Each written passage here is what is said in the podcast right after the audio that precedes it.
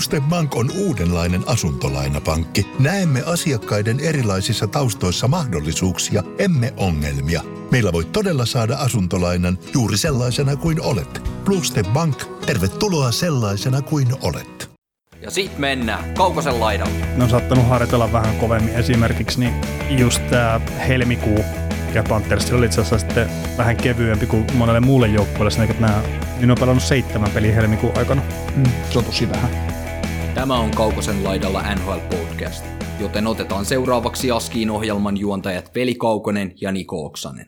Kyllä, se on sitten Atlantin divisioonan neljä kärkijoukkuetta seuraavana syynissä meillä Nikon kanssa, niin mitäs fiiliksi nämä joukkueet tällä niin kun lähdetään sen tarkemmin purkamaan, niin mitä fiiliksi herättää nämä kärkiengit Nikossa? Mun mielestä heitä on äärettömän vaikea arvioida verrattuna noihin heikompiin jengeihin. mitä sä meinaat? Ei oikein ota selvää, että mitä nämä joukkueet yrittää. Että vähän on sellainen, että... Yrittää niin, voittaa. Niin, tämä on niin yksipuolista, kun nämä vaan voittaa pelejä koko ajan, niin tämä on vaikea arvioida, kun näissä, näissä ei ole paljon huonouksia, heikkouksia näissä jengeissä. No, ehkä niitä jotain löydetään sinne. Ehkä, ehkä. Joo, mutta ihan vitsi vitsinä, että ei siinä. Kyllä tämä on ihan mielenkiintoista lähteä näitä purkumaan. Etenkin kun sulla on paljon pelejä katsottuna näistä, niin me saadaan tästä ihan hyvä podcast, että ei tarvitse, no. ei tarvitse niin haulikolla kalastaa, kalastaa kaloja merestä. Että. Että kyllä tämä, yleensä tämä meikäläisen puhuminen tässä podcastissa on sitä, että yritetään osua hyttysen ja katkaistella haulikolla, että se lähtee pum. Niin, puhelinkopi sisältä. niin, silti on pohitteet pahasti, pahasti metsää, mutta ei siinä. Tota, sanotaan jakso alkuun vielä, että käykää kuuntelemassa se, kuuntelemassa se Bot 4 jakso tästä, että se on se Atlantin Division jakso numero yksi, mikä on tällä maaliskuun ensimmäisellä viikolla ilmestynyt keskiviikkopäivänä, että tämä nyt on perjantai jakso, mutta, mutta tota, käykää kuuntelemassa, jos kiinnostaa nämä vähän heikommat jengit tästä divisioonasta. Juurikin näin. Mutta hei, mennään sitten Boston Bruinsiin, joka on voittanut 32 peliä tällä hetkellä hävinnyt 18 varsinaisen neljästä varsinaisen peliajan jälkeen, niin ää, Bruinska ei vielä suostu sitten tippumaan tuolta kärkijoukkueiden kelkasta ainakaan ihan totaalisesti. Joo, ei. Mitä sä luulet, mikä on se suurin syy tämän kauden, tai miten se linjaisit, mikä on se suurin syy Bostonin ympärillä, että minkä takia se ei ole kyykähtänyt vielä, vaikka erilaisia viitteitä on tavallaan ollut? No kyllä sellainen kärkipelaajat on edelleenkin aika kovia, etenkin Bergeroni, niin se kipparaa tuota laivaa kyllä aika kovalla otteella eteenpäin.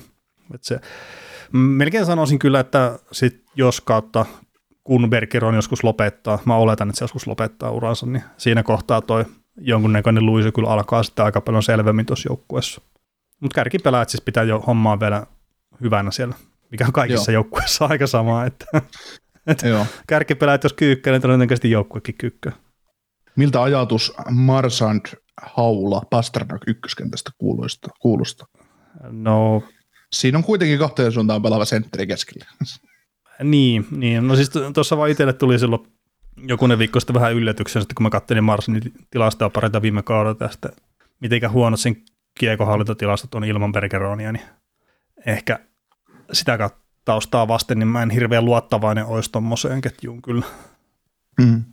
Joo, kyllä se, näin, taas, näin kanssa tuossa taas joku mielenkiintoisen tilasto, missä Berger oli yli, ylivoimaisena ykkösenä jossain hallita tilastossa, ja siis 505, joku, joku tämmöinen tilasto, missä kuvailtiin sitä, että no tämä kaveri on 484-vuotias, se pelaa tällä 20 jätkiä vastaan, ja se dominoi tätä hommaa. Että on sillä joku merkitys. Se on niin kuin, toi Berger on jännä pelaaja, että sä hität sen jälleen, sä tiedät aina mitä sä saat, ja sä saat aika kuvalla tasolla.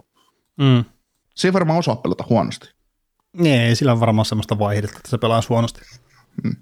Ja tämä on silleen hauska, että esimerkiksi jos tämän ää, Manipakin sivujen kanssa leikketään, että pystyy katsoa esimerkiksi syökkäysketjuja, että miten ne pystyy sitä kiekohallintatilastoa ja muuta sitten saamaan aikaan, niin Boston Bruins on ainut joukkue, millä on top 10 kaksi ketjua.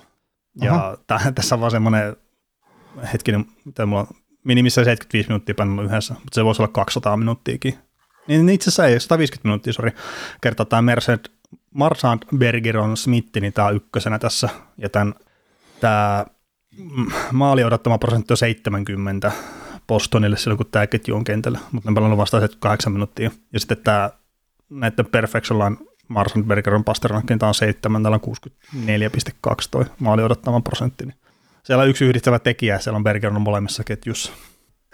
Joo. Niin, se Perfection Line, kun Bostonissa on leveyttä, niin Bergeron pelaa joka vaihdon. niin. niin, tiputetaan aina vaan alaspäin. Että. Kyllä.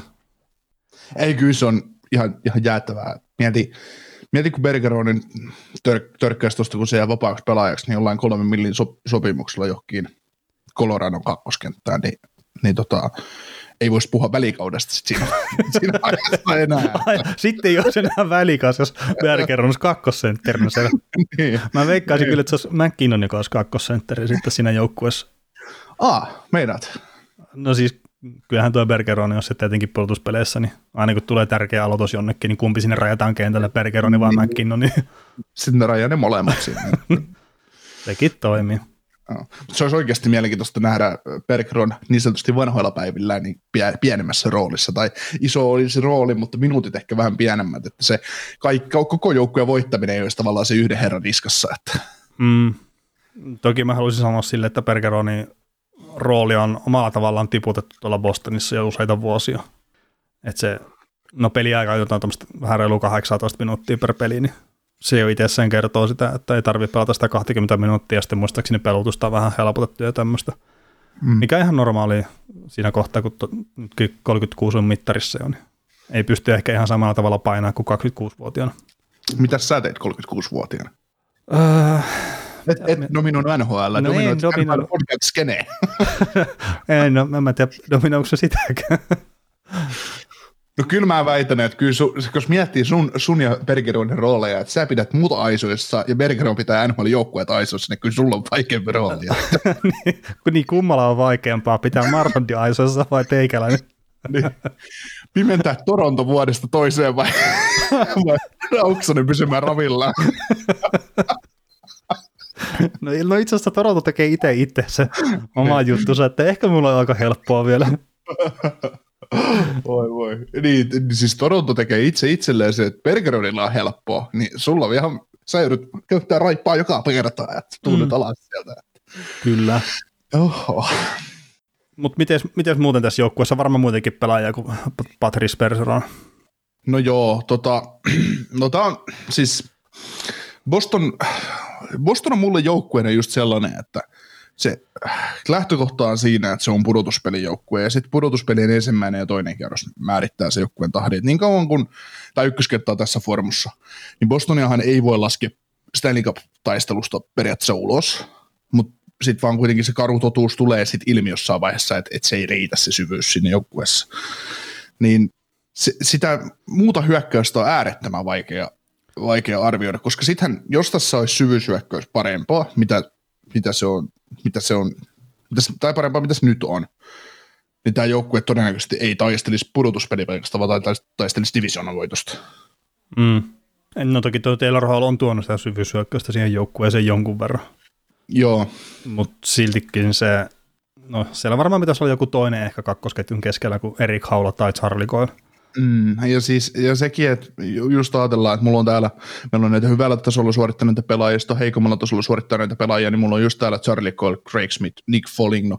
Craig Smith siis no, sillä tavalla heikosti, että ei ole välttämättä semmoisessa pisteletkussa ollut tällä kaudella, mitä oli viime kaudella, ja kuinka hyvä pelaaja hänkin 505 pelissä on, että Smithihän tekee paljon semmoista duunia, mitä, mitä sä et näe ja mitä, mikä ei näy tilastoissa muuta kuin siellä win, winsarakkeessa, mm. mutta se, että Äh, just joku Nick Foligno, kaveri on kaavailtu pelaamaan vahva kolmoskentän peliä tuohon joukkueeseen, niin kaveri on tähän kauteen painanut tietysti loukkeikin ollut niin 2 plus 7, niin ei se vaan ole sellainen lukema, mitä tuommoiselta kaverilta pitäisi saada. Et kyllä siellä pitäisi olla se, no mä oon huono näette pistettä kanssa, mutta se, se, se Kyllä siellä pitäisi se 50 plus 50 olla no, tässä no, kohtaa. No, no mielestäni joo, mutta jos mä heitän semmoisen, että sinne kauden, kun runkosarja päättyy, niin semmoinen mieluiten plus 25 pistettä pitäisi olla kol- kolmoskentän pelaajalla. Tavallaan, että se antaisi tarvi oikeasti hyvän taustatuen se syvyysyökkäys. Että se ei olisi joka, joka pelissä, se ei ole sen varassa, että, että jos Bergeronit jostain syystä jää nollille, niin se on yhtä kuin tappio. Mm. Mutta toisaalta näillä on edelleen se 32 voittoa ja 18 tappio varsinaisella, että aika hyvä, hyvä, hyvässä suhteessa nämä voittaa edelleen, että et, et sinällään mitä tässä nyt jeesustellaan asiasta, mutta, mutta se, että runkosarja, runkosarjasta alkaa pudotuspelit, että kyllä tämä tarvitsisi näyt, antaa vähän enemmän viitteitä siitä, että tästä, tästä löytyy sitten se seuraava sylinteri, kun sitä tarvitaan. Ja niin, että sehän on se Bostonin ongelma ollut vuosia, että se on se yhden ketjun joukkue, ja jopa silloin, kun se meni sitä ainakaan finaaleihinkin, niin pystyi sanoa, että se oli aika lailla yhden ketjun joukkue. Ja silloin vielä, jos nyt en ihan täysin väärin muista, niin se, mikä edesauttoi Bostonin sitä finaalihaasteen menemistä, niin oli älyttömän hyvä ylivoima. Ja sitten sieltä on kuitenkin viety sitten Tori Krug sieltä viivasta pois sen jälkeen. Niin, se nyt jonkun verran tulee näkyä tuossa, vaikka siellä on hyviä puolustajia, mutta ei Tori Krugin tuosta ylivoimapuolustajaa sitten. Mm, ketäs, ketäs muita kavereita siitä mestaruus, tai siis Stanley Cup finaalivuodesta on poistunut? Krug ja Kreitsi ja, ja tota, no Zara no, tietysti. no raski. Niin, ja mutta tämmöisistä johtavista, onko, onko siellä muita, puhuttuuko siitä kakkoskentästä tai muuta Kreitserin, ketä siinä pelasi? Kun mä nyt, oliko se Charlie Coyle, se kakkosketjussa silloin, vai oliko se kolmosketjun sentteri? Taisi olla kolmosketjun sentteri. Se tuli mun mielestä, se tuli silloin traded linella kolmosen keskellä. Mm. Siinä pelasi, mutta miten se, miten se joukkue rakennettiin silloin, että olisiko, olisiko De Braskilla ollut silloin just niitä ensimmäisiä pilkahduksia, että se on saattanut heilua siinä kakkoskolmoskentässä. Ja... Se voi hyvinkin olla. Että tähän nyt ei tietenkään kuulu tämän jakson semmoiseen aiheeseen isosti ei, ei muistaa noita. Niin niin, mutta miettii niitä, että mitä aukkoja siitä vuodesta, kun tämä, sitä oli sarjan toiseksi paras joukkue versus mm. siihen, että mitä se on nyt, että mitä aukkoja siellä pitäisi täyttää. Että. Niin, no siis se Tori Krug on varmaan se isoin sieltä, ja sekin on se enemmän ehkä YV-roolin puolesta kuin minkään muu puolesta. Sitten Jake DeBrus, kun sen jälkeen on pari aika heikkoa kautta, niin Danton Hainen on poistunut siitä. Mm. On David Pakkeskin on pelannut silloin vielä jääkiekkoa, tämä onkin ihan hullua. ei se kyllä sitä pudotuspelissä tainnut enää pelaa. Ei, ei. Mutta joo, siinä, siinä ne isoimmat kyllä. Mutta tota, jos ajatellaan Bostonin menestymismahdollisuuksia oikeasti tämän kauden osalta, niin näetkö sä, että tämä joukkue voisi voittaa esimerkiksi kaksi kierrosta? Ei. Tämä divisioona on niin kova. No kun mä rupesin tässä just katsoa näitä kahta tai kolmea kärkijoukkuetta tästä divisioonasta, että, että jos miettii, että Boston on näistä, näistä nyt se heikoin, niin, niin, niin öö, Bostonin pelityyli on kyllä semmoinen, että se on parhaimmillaan altavastaajana tuo joukkue ja se pääsee siitä altavasta asemasta kaikki näihin sarjoihin, mitä, mitä se nyt mahdollisesti kohtaa, jos se jäisi neljänneksi tai vaikka kolmanneksi. Niin, niin, niin, niin äh, mä näkisin siis sen pienen mahdollisuuden kyllä, että tämä voisi iskeä tämä joukkue ja pistää hanttiin. Mm. Koska viime, viime kaudellakin niin nähän teki, eikö näin pelannut Washingtonia vastaan aikalla kerroksella? Pelas. Mm, saattoi hyvinkin olla. Joo, nähän teki Washingtonista sillä selvää jälkeen, että No s- joo, mutta se, se, nyt Washingtonin ja pudotuspelit sen mestaruuden jälkeen, niin mm-mm. No, no yhtä tyhjän kanssa, että, tai sillä tavalla yhtä tyhjän kanssa ajatellaan, että he, siinä on samantyylinen joukkue, mitä nämä edes, edessä olevat jengit, että niin kuin Toronto, Florida, Tampa Bay, kaikki on semmoisia hyökkäysorientoituneita joukkueita tavallaan. Ja jotkut vähän enemmän, jotkut ehkä vähän vähemmän, mutta mutta tämä Boston on loistava matchappaamaan siihen, mutta sitten kun Bostonille tuli aivan samankaltainen vähän turpoahdettu Islanders vastaan, niin ne olikin ongelmissa. Mm kun tuli samanlainen joukkue. Että nythän nämä pääsee tavallaan kaikkiin sarjoihin, mitä ne pelaa, todennäköisesti sitten vain yhden, mutta kuitenkin ne pääsee lähtökohtaisesti semmoista asetelmasta, että ne pääsee pelaamaan niin sanotusti vastaan. Ja siinä vaiheessa just joku Berger onkin jo vahvimmilla, kun sillä ei mitään muuta roolia kuin sumuttaa vastustajaa ja tehdä sitten se järjestää se yksi maali. No siis sanotaan näin, että se ensimmäisen kerroksen matchup tietenkin vaikuttaa paljon, että, että siellä toi Tampa, jos tulee vastaan, niin hirveästi aina mahdollisuuksia, mutta sitten mm, Florida ja Toronto, niin molemmat on tietenkin lyötävissä Bostonille. Mm. Ja sitten tuo top kolmesta sa- saattaa vielä kääntyä miten päin vaan. Mm. Tällä hetkellä Tampalla taitaa olla parhaat mahdollisuudet voittaa tuo divari, mutta se on hyvin tiukkaa kyllä tällä hetkellä. Joo, ja sitten jos hän neljänneksi, niin sieltä voi tulla Karolainakin vielä kerroksella vastaan, ja mun mielestä Karolainakin on ihan voitettavissa Bostonin tyylillä. Mm. Mutta joo, kyllä se Tampa on tosiaan, että kun, muistaakseni semmoista aikaa, kun Tampa on hävinnyt ylipäätänsä pudotuspelisarjaa NHL. no muistan, muistan. se, Sekin taas tulla alta vastaan ja niin. vastaan kyllä. Että.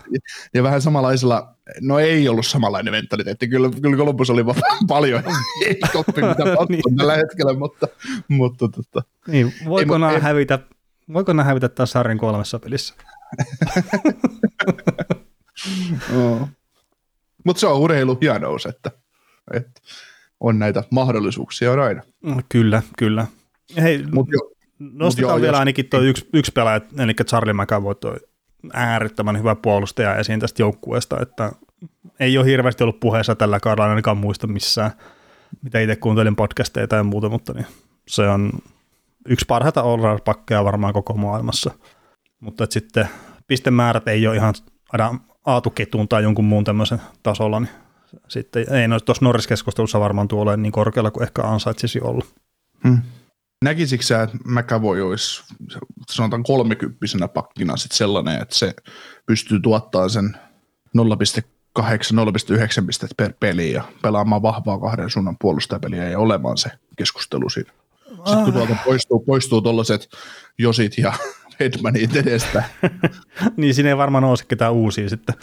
Niin ei varmaan niin, mutta siis se tavallaan, kun mä vertaan McAvoyta enemmän just Josiin ja Hedmaniin, sitten mm. taas, taas niin kuin Foxia ja Makaria ja Hissia ja näitä, niin voi vähän pistää ehkä samaan nippuun.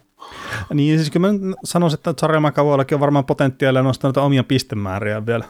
Mm. Et nyt jos on 34 pistettä tehnyt 51 peliin, niin se ainakin omaan korvaan kuulostaa aika kovalta Charlie McAvoylle. Mm. Ja kuulostaa sen takia itse asiassa kovalta, kun hänen pisteenäytys on siinä. Niin, niin pelaa tällä hetkellä urassa parasta kautta. ää, niin, niin, ja sitten sitä vo- roolia on tullut tähän ehkä enemmän YVllä kuin viime kaudellakin. Että sitä Kareltsikkiä hän yritti siihen YVlle saada viime kaudella, mutta se ei ehkä toiminut ihan silleen kuin toivottiin. Niin Kuka tämä pakki oli? Kerro se on uudestaan. Greltsik. Greltsik. Kun mun mielestä sanoit sen vaan niin, että se oli kr ja pakki. Grrpakki. Kaikki Hei, m- kuulijat- miten sä sanot tsekkinimiä, missä on 70 konsonanttia eikä yhtään vokaalia? Tuossa nyt tosiaan tämä yksi, mutta vai Mm. kaksi jopa Kareltsikissa. Se, tsekki, tsekkinimi, jossa on vokaali ja, Jaager. joo, joo, joo. Joo, mutta tarkoitus oli sanoa kyllä ihan Kareltsik. joo. Mutta joo. Toi, no, mutta voi niin kuitenkin, se on nyt saanut pisteitä vähän enemmän ja tosiaan siellä ylivoiman kauttakin, niin se nostaa kyllä sitä arvostusta siellä Norris-keskustelussa ja sitten kunhan tämä joukkue ei ihan täysin hajoa ympäriltä, niin siellä se tykkikaus, kun tulee. Et esimerkiksi John Carlson, me odotettiin pitkään sitä, että missä kohtaa se löi kunnolla läpi ja se tuli lopulta ja sitten tuli se Norriskin. Mutta tuossa on se pieni riski kyllä, että Pasternak ja Marsant, niin ne ei tuossa seuraavaa viittä vuotta enää skulaile siinä samassa joukkueessa. Joo, mahdollista. Mutta tota, joo, kyllähän vielä kokonaiskuvaa ennen kuin mennään eteenpäin, niin onhan tässä ongelma kohtansa. Maalivahdit on jollain lailla saattaa olla kysymysmerkki sitten, kun mennään pudotuspeleihin. Mm. Puolustus, jos ei ne hanki sinne vahvistusta, niin vähän tuppaa jäämään McAvoyn ja Karlon ja Kreltsikin varaan tavallaan se pakisto. Mike Riley on pelannut tällä kaudella huom- palannut tavallaan sille tasolle, mitä hän oli ottavassa. Että ei ole enää niin, niin isosti näkyvissä, mitä viime kauden kovissa heikutuksissa, joku pelasi ihan hyvin. Mm. hyvin. Että kyllä, siellä, kyllä tämä joukkueen vahvistusta kaipaa. Että kyllä se kovan työn takana on, että tämä pystyy, tämä pystyy edes sarjan pudotuspelissä voittamaan, mutta Boston on kyllä sitten ihan viimeinen joukkue, mikä kannattaa liputtaa ulos sit niistä, niistä leikeistä, että sieltä, sieltä löytyy aina uusi, uusi vaihde kyllä. Että ei saa, ikinä ei saa yllättyä tästä joukkueesta. No ei, ei, ei, ei missään nimessä. Mutta miten, miten nämä suomalaiset sitten, että kun me ollaan vielä suomennettu noita jenkkinimiä, niin jos tehdään nyt päinvastoin, että tämä Brave Scale Woman, niin miten tämä päässyt muutaman pelin pelaa NRissä jo? Sait sä- sitä kiinni, ketä mä tarkoitin edes? Mä mietin kaikkia suomalaisia puolustajia, joita Bostonissa pelaa, että, että kukakohan se nyt näistä on, mutta kai me tuohon vaakanaiseen nyt sitten viitattiin tässä tapauksessa, mutta No joo, tämäkin oli pakko tuota Discordista poimia ihan vaan, on vähän ollut keskustelu. Niin, no joo, siis äh, mulla on oma, oma viharakkaussuhteeni vaakanaiseen, että hän on, no mitä on päässyt pelaamaan, niin mä nyt tiedä, onko se sitten ihan ok, mutta läpimurto odotellaan edelleen, että ei- 13 peliä 0 plus 3, mulla on tässä ylhäällä, mm. en tiedä, onko se on jälkeen pelannut, en nyt sitä muistanut tietysti tarkistaa, mutta, mutta, tota, mutta silloin kun on näitä asioita kirjannut, niin kyllä mä Joo. edelleen läpimurtoa odotan, isokokoinen, hyvin, hyvin liikkuva puolustaja, niin kyllä siltä saisi aina, aina odottaa, mutta, mutta ei välttämättä Bostonkaan helpoin paikka, mutta Bostonissa on toisaalta kaikki mahdolliset puolustajat rajattu helvettiin sitä edestä, että kyllä se niin tilaa olisi, niin. olisi nostaa ja ottaa se paikka, ja sitähän se on, eihän AHL-pakille ei sulle tulla sanomaan, että no niin, että tervetuloa kakkospari, että sen kun pelaat, Et No, se- paikka on tässä nyt viisi vuotta ihan sama, miten ne pelailit. Niin, Joo. että saat, saat 23 minuuttia per peli ja vaikka olisi Oulus tehotilasta minus 78 kauden päättäisi, niin ensi kaudella sä jatkat siinä, että No 15 peliä on nyt 0 plus 4, että se on heti kato 0,5 peliä tai 0,5 pistettä per peli sen jälkeen tehnyt, kun oot ottanut tilastot ylös. mm. Et läpimurto on hi- pikkuhiljaa tulossa sieltä. niin 13 pelin jälkeen oli 0 plus 4 ja 15 pelin jälkeen on edelleen 0 plus 4. Niin, se on sori. Mä oon varmaan, että 0 plus 3. Joo, Joo, ei mitään, sekoile itse. Niin, 13, 13 peli oli 0 plus 4 ja edelleen on 0 plus 4 pelejä ja tullut pari lisää. Mietin, miten sä saat pistekenttää katsomaan siinä. No, tämä on tämmöistä vähän korkeampaa matematiikkaa, että sä ymmärrä sitä yhtään mitään. Joo, se on totta. Mä, mä, oon muutenkin huomannut, mä oon muutenkin huomannut, että me ollaan käyty eri, eri matikan tunneilla, koska mä, mä en, os, en osaa laskea, sä osaat laskea. Näin jee.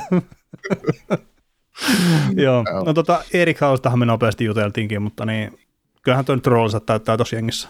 Täyttää, täyttää ja Haula menee vähän semmoiseen samanlaiseen pelaajamassaan kuin onko väärin nyt verrata sitten tuohon sillä, sillä tavalla Bergeroniin, että, että osaako No pelaaja pelaa. Siis, siis, ei lähellekään ole niin hyvä pelaaja tietenkään, mutta se, että kyllä se, aina kun sä Haulan pistät kentälle, sä tiedät, mitä sä saat.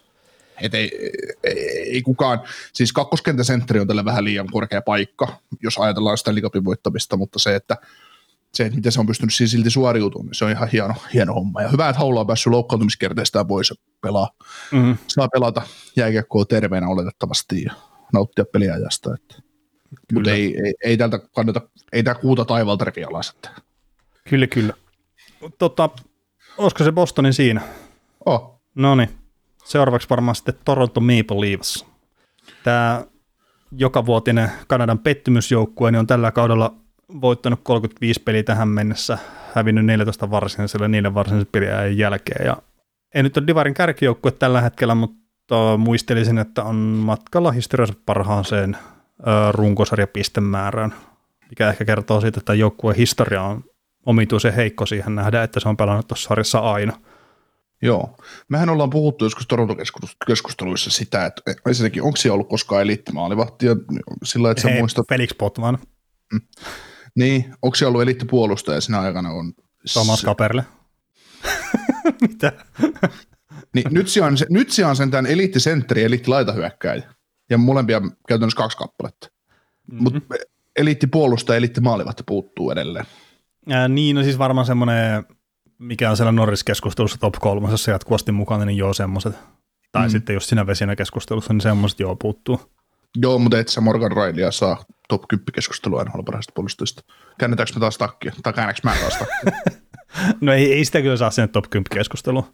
niin, etkä sä saat Jack, Jack Campbellia äh, kun hetkellisesti jostain kaudesta voisi nostaa keskusteluihin, mutta ei puuttuu siltäkin semmoinen tykki-tykki-kausi. Mm, no joo, ja siis tietenkin ei se päällä kuin ihan muutama hetki nhl Mm. Et vaikka se nyt on 30 kaveria, mutta niin 124 peliä pelannut ura aikana tähän asti. Se on aika vähän. Joo, on on. Mutta se just, että tai to, organisaatio voisi olla jossain toisenlaisessa tilassa, tai no nythän se on ihan hyvässä tilassa, ei siinä, mutta, mutta tota, jos ne olisi jättänyt tekemättä kaupan, jossa Tukka Rask siirtyi Bostoniin, niin tämä voisi olla vähän eri tämä tilanne. Niin, ja totta kai voisi olla. Ää. Koska siinä olisi ollut se franchise-maalivahti, Mm, mitä näillä ei ole sitten ollut, ollutkaan aikoihin. Niin, no siis noita jossitteluita on tietenkin monia. Monia siis tommosia vastaavia, että jos ei olisikaan tehnyt sitä treeniä, niin taas mennyt tälleen, Niin, mutta niin, niin, niin, minkä niin, verran se niin. vaikuttaa sitten muuhun siihen. Et ei tuolla varmaan Matthewsti kumppanit pelas nyt, jos Tuukku Raski olisi tuolla ollut. Mm, tuskin. Mutta tota, mulla on tässä heti joukkueen alussa niin tämmöinen kysymys it- itselleni esitettynä. Ja sam- saman kysymyksen sä, säkin näet, eli joko nyt Maple Leafs. Mutta mut mä oon kirjoittanut tuon silloin, kun tämä joukkue oli oikeasti hyvä. Mutta nyt kun mä katson näitä ylivoima- ja alivoimaprosenttia erikoistilanteita, niin on, se on tippunut tämä yhteislukema alle 114. Et alkaa pikkuhiljaa niinku kysymyksiä olla ilmassa, että onko tästä kuitenkaan mihinkä tästä joukkueesta. Että, no ei. Luke, siis oliko se, se oli 115 vielä viime viikolla. Uh, joo, joo. ja huomenneissa voi yksi, kaksi tekemätöntä ylivoimaa tai pestettyä alivoimaalia vaan romuttaa sitä heilutella prosentteja suuntaan tai toiseen. Että nämä, tässä Leafsihän pelaa historiallisesti yhtä kautta aikaan kovimmista kausista niin erikoistilanteiden valossa. Että. Mm. joo, siis hyvin on mennyt ja siis mä en esimerkiksi ole sanonut, että mitä se Detroit-peli nyt on vaikuttanut noihin rikostilanteisiin. Et en muista, mä kattelin ne maalit, kun mä ihmettelin, että ne on paljon tuli maaleja. Mä en niitä peliä kattonut, mutta että Detroitista esimerkiksi ylivoimalla maaleja. Tämä vaikuttaa. Sitten jos ne tulee paljon, niin saattaa jonkun verran vaikuttaa, mutta toki varmaan rupeaa sen verran dataa jo noissa, että yksittäiset pelit, se on ihan sama, mitä niissä tapahtunut, niin se ei 10 prosenttia yksikköä suuntaan tai toiseen heitä noita.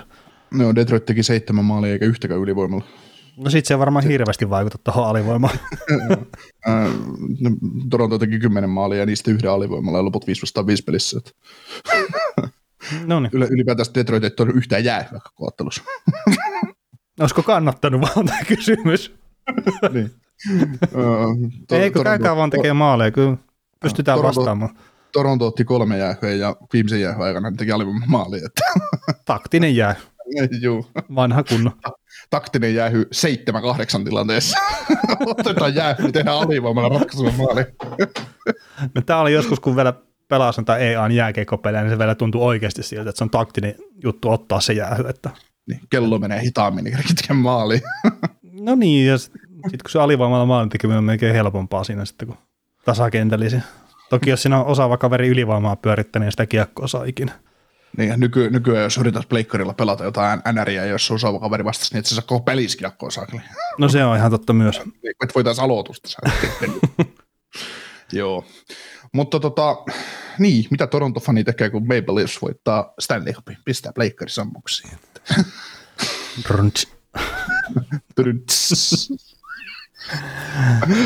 No mitäs, Torontossa on kuitenkin varmaan muutama hyvin suorittanut pelaaja, niin, niin, niin onko sulla, ketä sä haluat nostaa esille noista? Kysytään näinpä. Ketä mä haluan nostaa esille? No, Kaikki. mun, no niin, siis mun suosikkisentteri Tavares tietysti, että huomaamattomasti taas piste per pelipelaaja, että et tekee vankkumatonta Tavares-hommaa työtä tuossa kakkosentterinä ja sä, kun Toronto kaatoi tässä menneellä viikolla Washingtoniin, niin sä kommentoit hienosti sitä, että Tavares teki Tavares-juttuja kentällä. Joo, siinä oli voittomaali, mikä Tavares oli aika vahvasti alustamassa sitä, niin se oli aika hieno kyllä. Ja jos, jos, jos satuit katsoa sen vaihdon siinä, minkä se teki, niin siinä, Joo. se, siinä oli tosiaan, oliko se yhdellä kolmea vastaan hyökkää, hyökkää alueelle, laukoo itse tolppaan kiekon, no, eh, sitten käydään hakemaan kiekko pois vastustajalta ja syötetään, muistaakseni Nylanderille ei, ei sillekään kelpaan, pitää käydä hakemaan uudestaan kiekko pois, että sitten saadaan maali lopulta tehtyä. Sandini sai, Sandini sai tyhjän maali ja laittoi jäätä pitkin maalivahdin kautta maaliin. Että. Niin varmuuden vuoksi. Niin, sillä että ei viittynyt suoraan laukua, että laidut, no, pistetään pari kimmokkeja kautta. Mm. Me, saadaan, me saadaan omassa kiekkolitassamme enemmän pisteitä, kun tehdään maali tällä tavalla. Niin kyllä. Ja siis, siis suoraan. sehän, oli, sehän oli sen, kun Tavares kävi sen, sen toinen kerran hakeessa että maalin takaisin kiekon sitten vielä puolustajan lavasta ja antoi sitten tuohon Justin Hallille, kun se antoi sen kiekon sitten siitä, niin sehän itse se oli hieno suoritus, mutta kun siinä oli se kaikki muu, mitä se teki sinne jo aikaisemmin. Et se oli päättänyt, että tästä vaiheesta tehdään nyt maali. Kyllä. Mutta joo, Tavares on pelannut kovaa kautta. Mm, Ihan viime hetket toi Tavarasin johtama ketju, niin ei ole ihan älyttömästi tasakääntöllinen sano mitään aikaa, että se on pieni huolenaihe Torontossa tällä hetkellä. Mutta toisaalta noita heikkoja hetkiä sattuu kaikille silloin tällä. Mm. Ja sitten jos Tavares pelaa tuolla tavalla kuin mitä nyt tekin pelasi, niin kyllä nyt yhä tulee ennemmin tai myöhemmin väkisin. Sitten sun suosikkipelaaja, Michael Punting.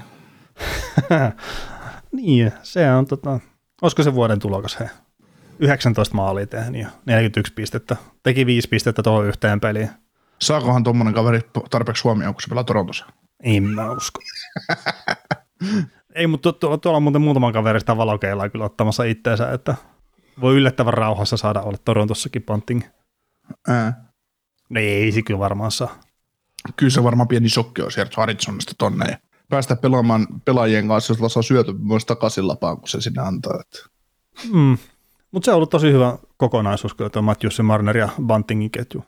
Et kun se laitettiin lopulta kasaan, niin sitä on ollut ihan ilo katsoa jopa. Joo.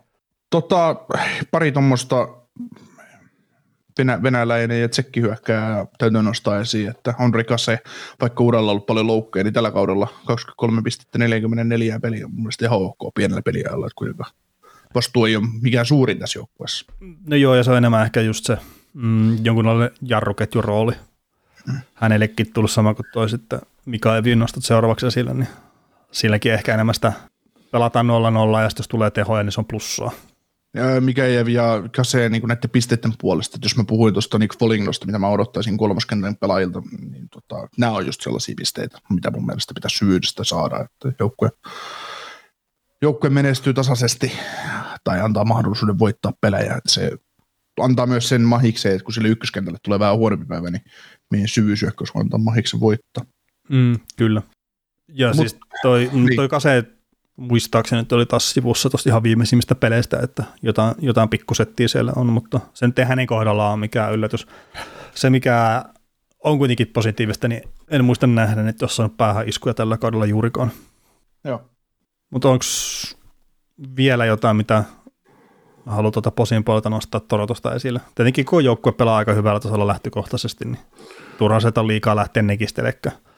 Niin, se on ihan totta, että sitä just, että sä oot sitä seurannut tiukasti tämän kauden ja mitä mä oon noita Toronton pelejä nähnyt, niin on siinä, on siinä havaittavissa semmoinen tietynlainen raikkaus ja semmoinen tietynlainen määrätietoisuus, mitä siellä ollaan tekemässä. Että se ei ole ehkä enää se sama Toronto, mikä viihdytti joku vuosi sitten backfoot-alaisuudessa pela, pelatessa Washingtonia vastaan esimerkiksi pudotuspelien ensimmäisellä kierroksella, joka taisteli jokaisesta sentistä kentällä ja jokainen onnistunut hyökkäys tai maali oli niin semmoinen räjähtävä onnistuminen, vaan nykyään se, se pelaa kuin mestari tavallaan tuo joukkue.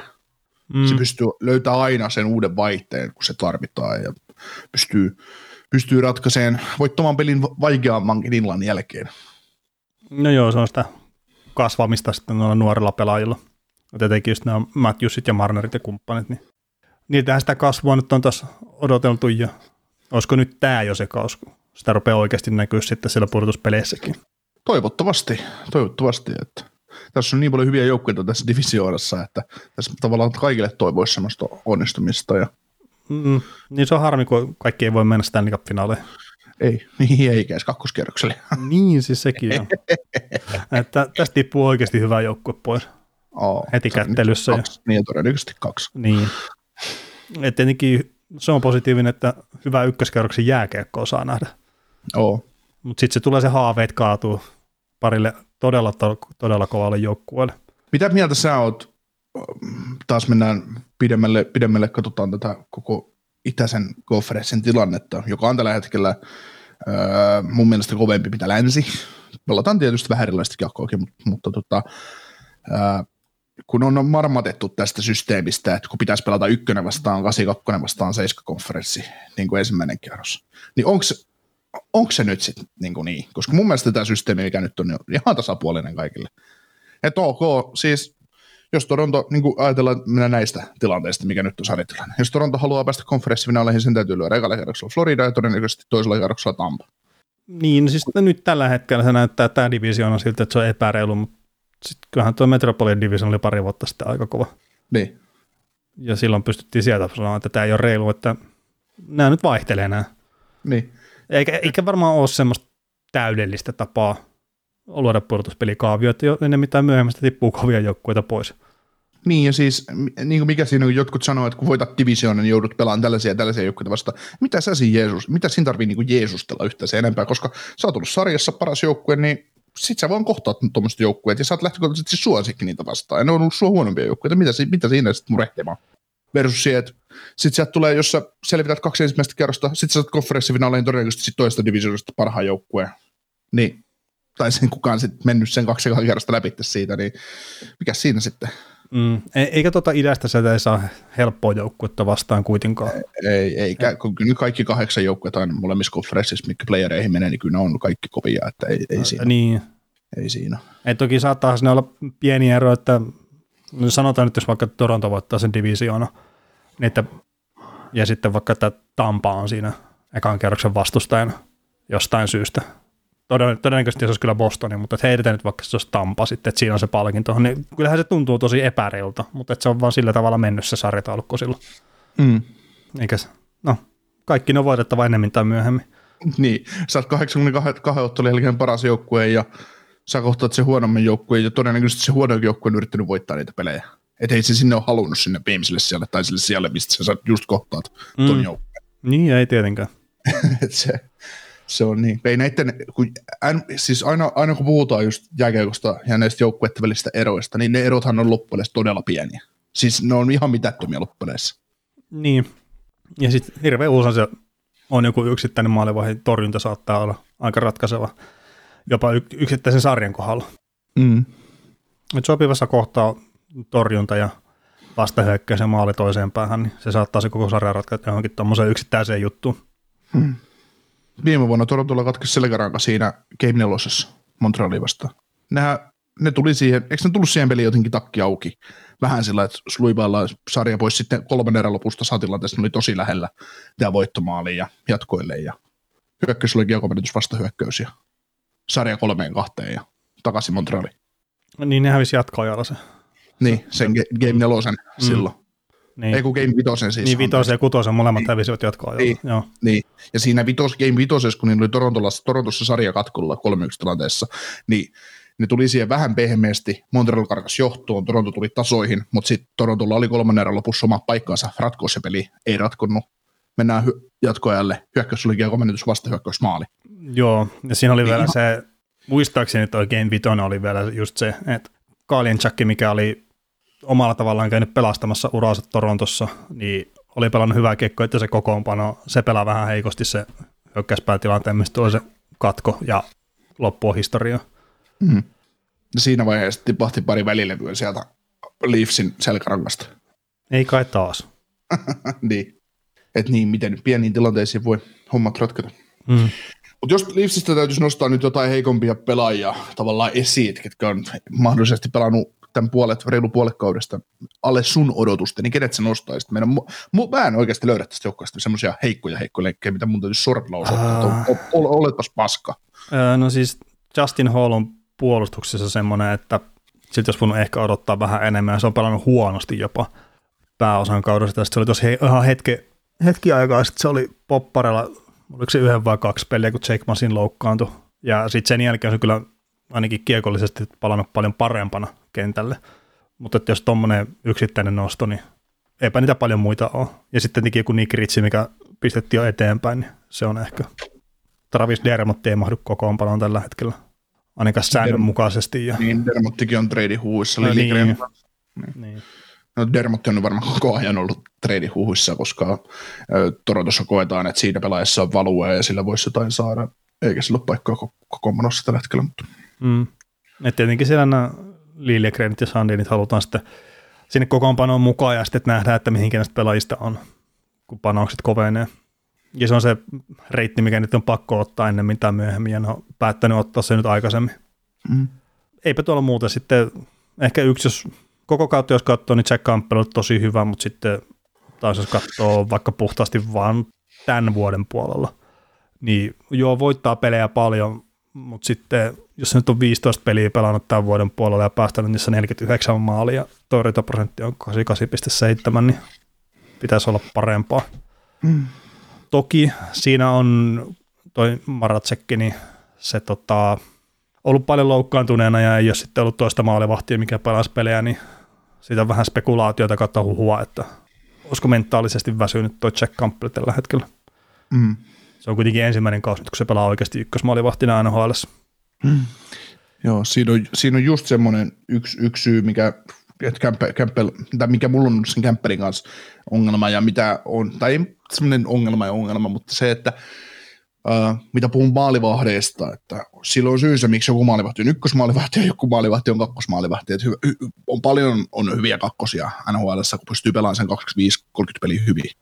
Mutta ne tietää sen, että se lukee tyylin kalenterissa, kun kausi alkaa, koska se pelaat, niin se on helppo mm. tavallaan mennä siihen pe- peliin. Ja toki siis onhan se nyt raskas rooli, koska pelaat viisi, viisi huonoa peliä vaikka putkeen, niin sä oot farmisto todennäköisesti. Toista pistetään kertoa, että tämän, täällä on joku parempikin varmaan tähän samaan rooliin olemassa, mutta, mutta sillä tavalla miettii. Ja sitten sit taas sit siitä, että sä hyppäätkin sit, siitä maalivahdista, joka pelaa 25-30 pelikaudessa, siihen maalivahti, joka pelaa sen 45-55 pelikaudessa, kantaa sen vastuun sitten joukkue voittaa, voittaa jatkuvasti ja sitten se joudut mahdollisesti joskus pelaamaan back to backin myös kaksi kovaa matsia putkeen tai jotain tällaisia, niin on se eri, eri juttu.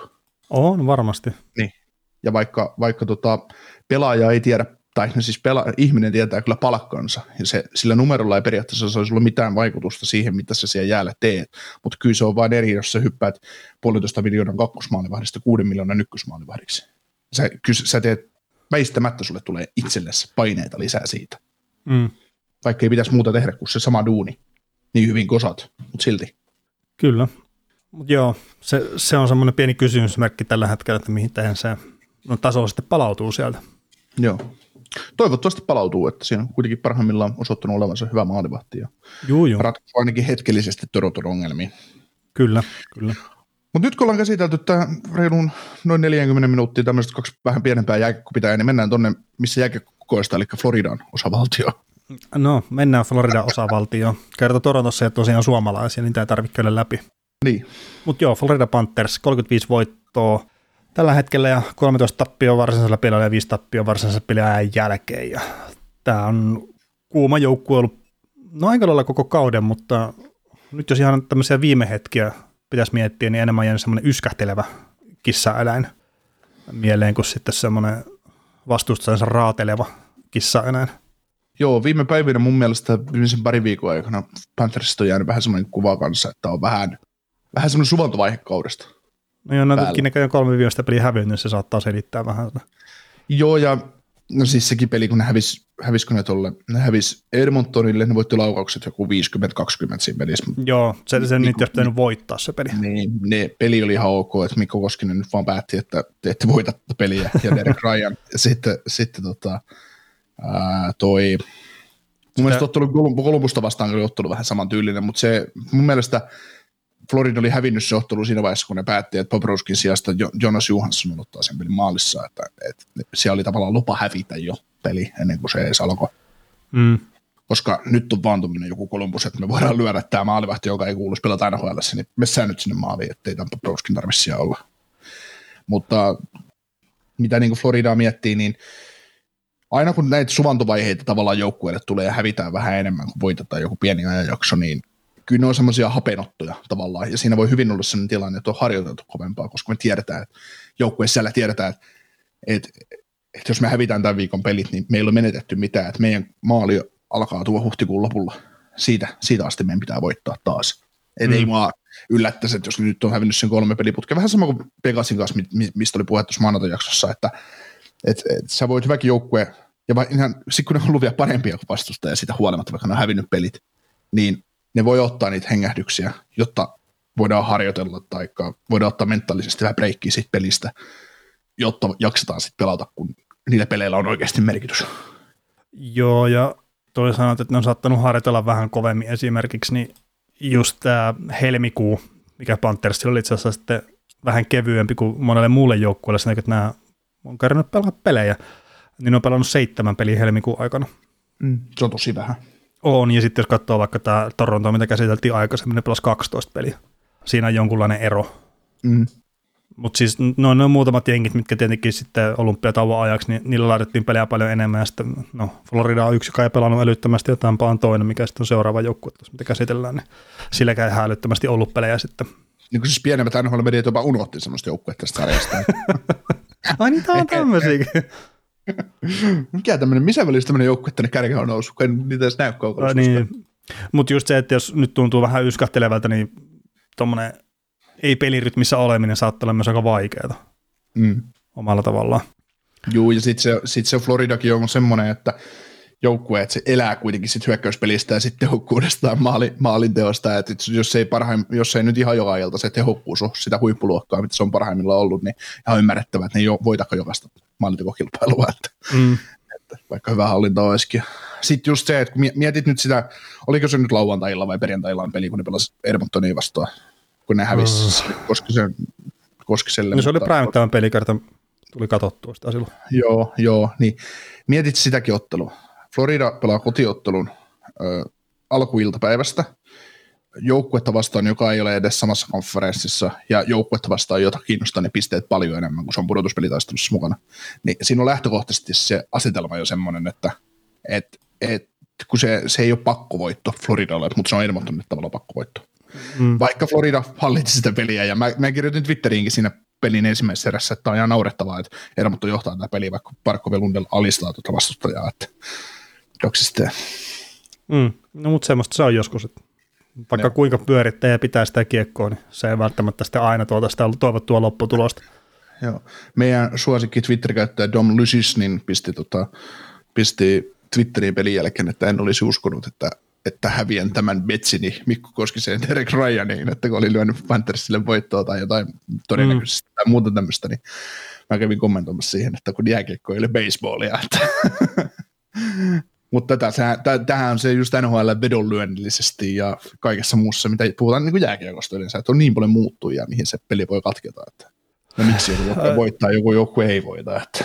A, niin, niin. Mutta siis... mut sama sarja, pelataan paras seitsemäs tuttumusarja Edmonton ja Florida välillä, niin ei Edmonton mene ikinä jatkoon semmoisesta sarjasta. Ei jää. Ja sitten totta kai just tommosia pelejä tulee vaan, ja sitten se on se pitkä juoksu, mitä vedonlyönnissä pitää miettiä enemmän kuin just sitä yksittäistä tappia. Itsellä on toki visiiri hurssa heti, kun tuommoinen tulee. Ja seuraavaan peli, peli all in ja sitten ei tarvitse pelaa enää. joo. No joo, tota, pelaajapuolella tietenkin helppo varmaan luetella nämä kärkihepat täältä, että ketkä, ketkä on pelannut hyvin, mutta niin, ää, pitäisikö ottaa vähän eni-nimekkältä puolelta, niin tuo Mason Marchment, 28 peliä pelannut ja 28 pistettä, niin se on aika kova. Joo, siinäkin yksi sellainen pelaaja, mistä Torontos odotettiin aikoina joskus jotain, mutta ei sitten ihan breikannut ja pääsi sitten uusiin ympäristöihin ja siellä otti sitä paikan, paikkansa syvyysyökkäyksessä. Joo, ja tuo on ollut tosi mielenkiintoinen kyllä toi Martsment Lundell Reinhardt ketju. Että se on ollut melkein Panthersin parhaimmista tuntuu siltä niissä peleissä, mitä itse tuolta kolmikota nähnyt. Joo, siinä ei semmoisia liikaa hienouksia siinä pelaamisessa kyllä ole. Et se on todella yksinkertaisesti suorimmasta jääkiekkoa siinä. Mm.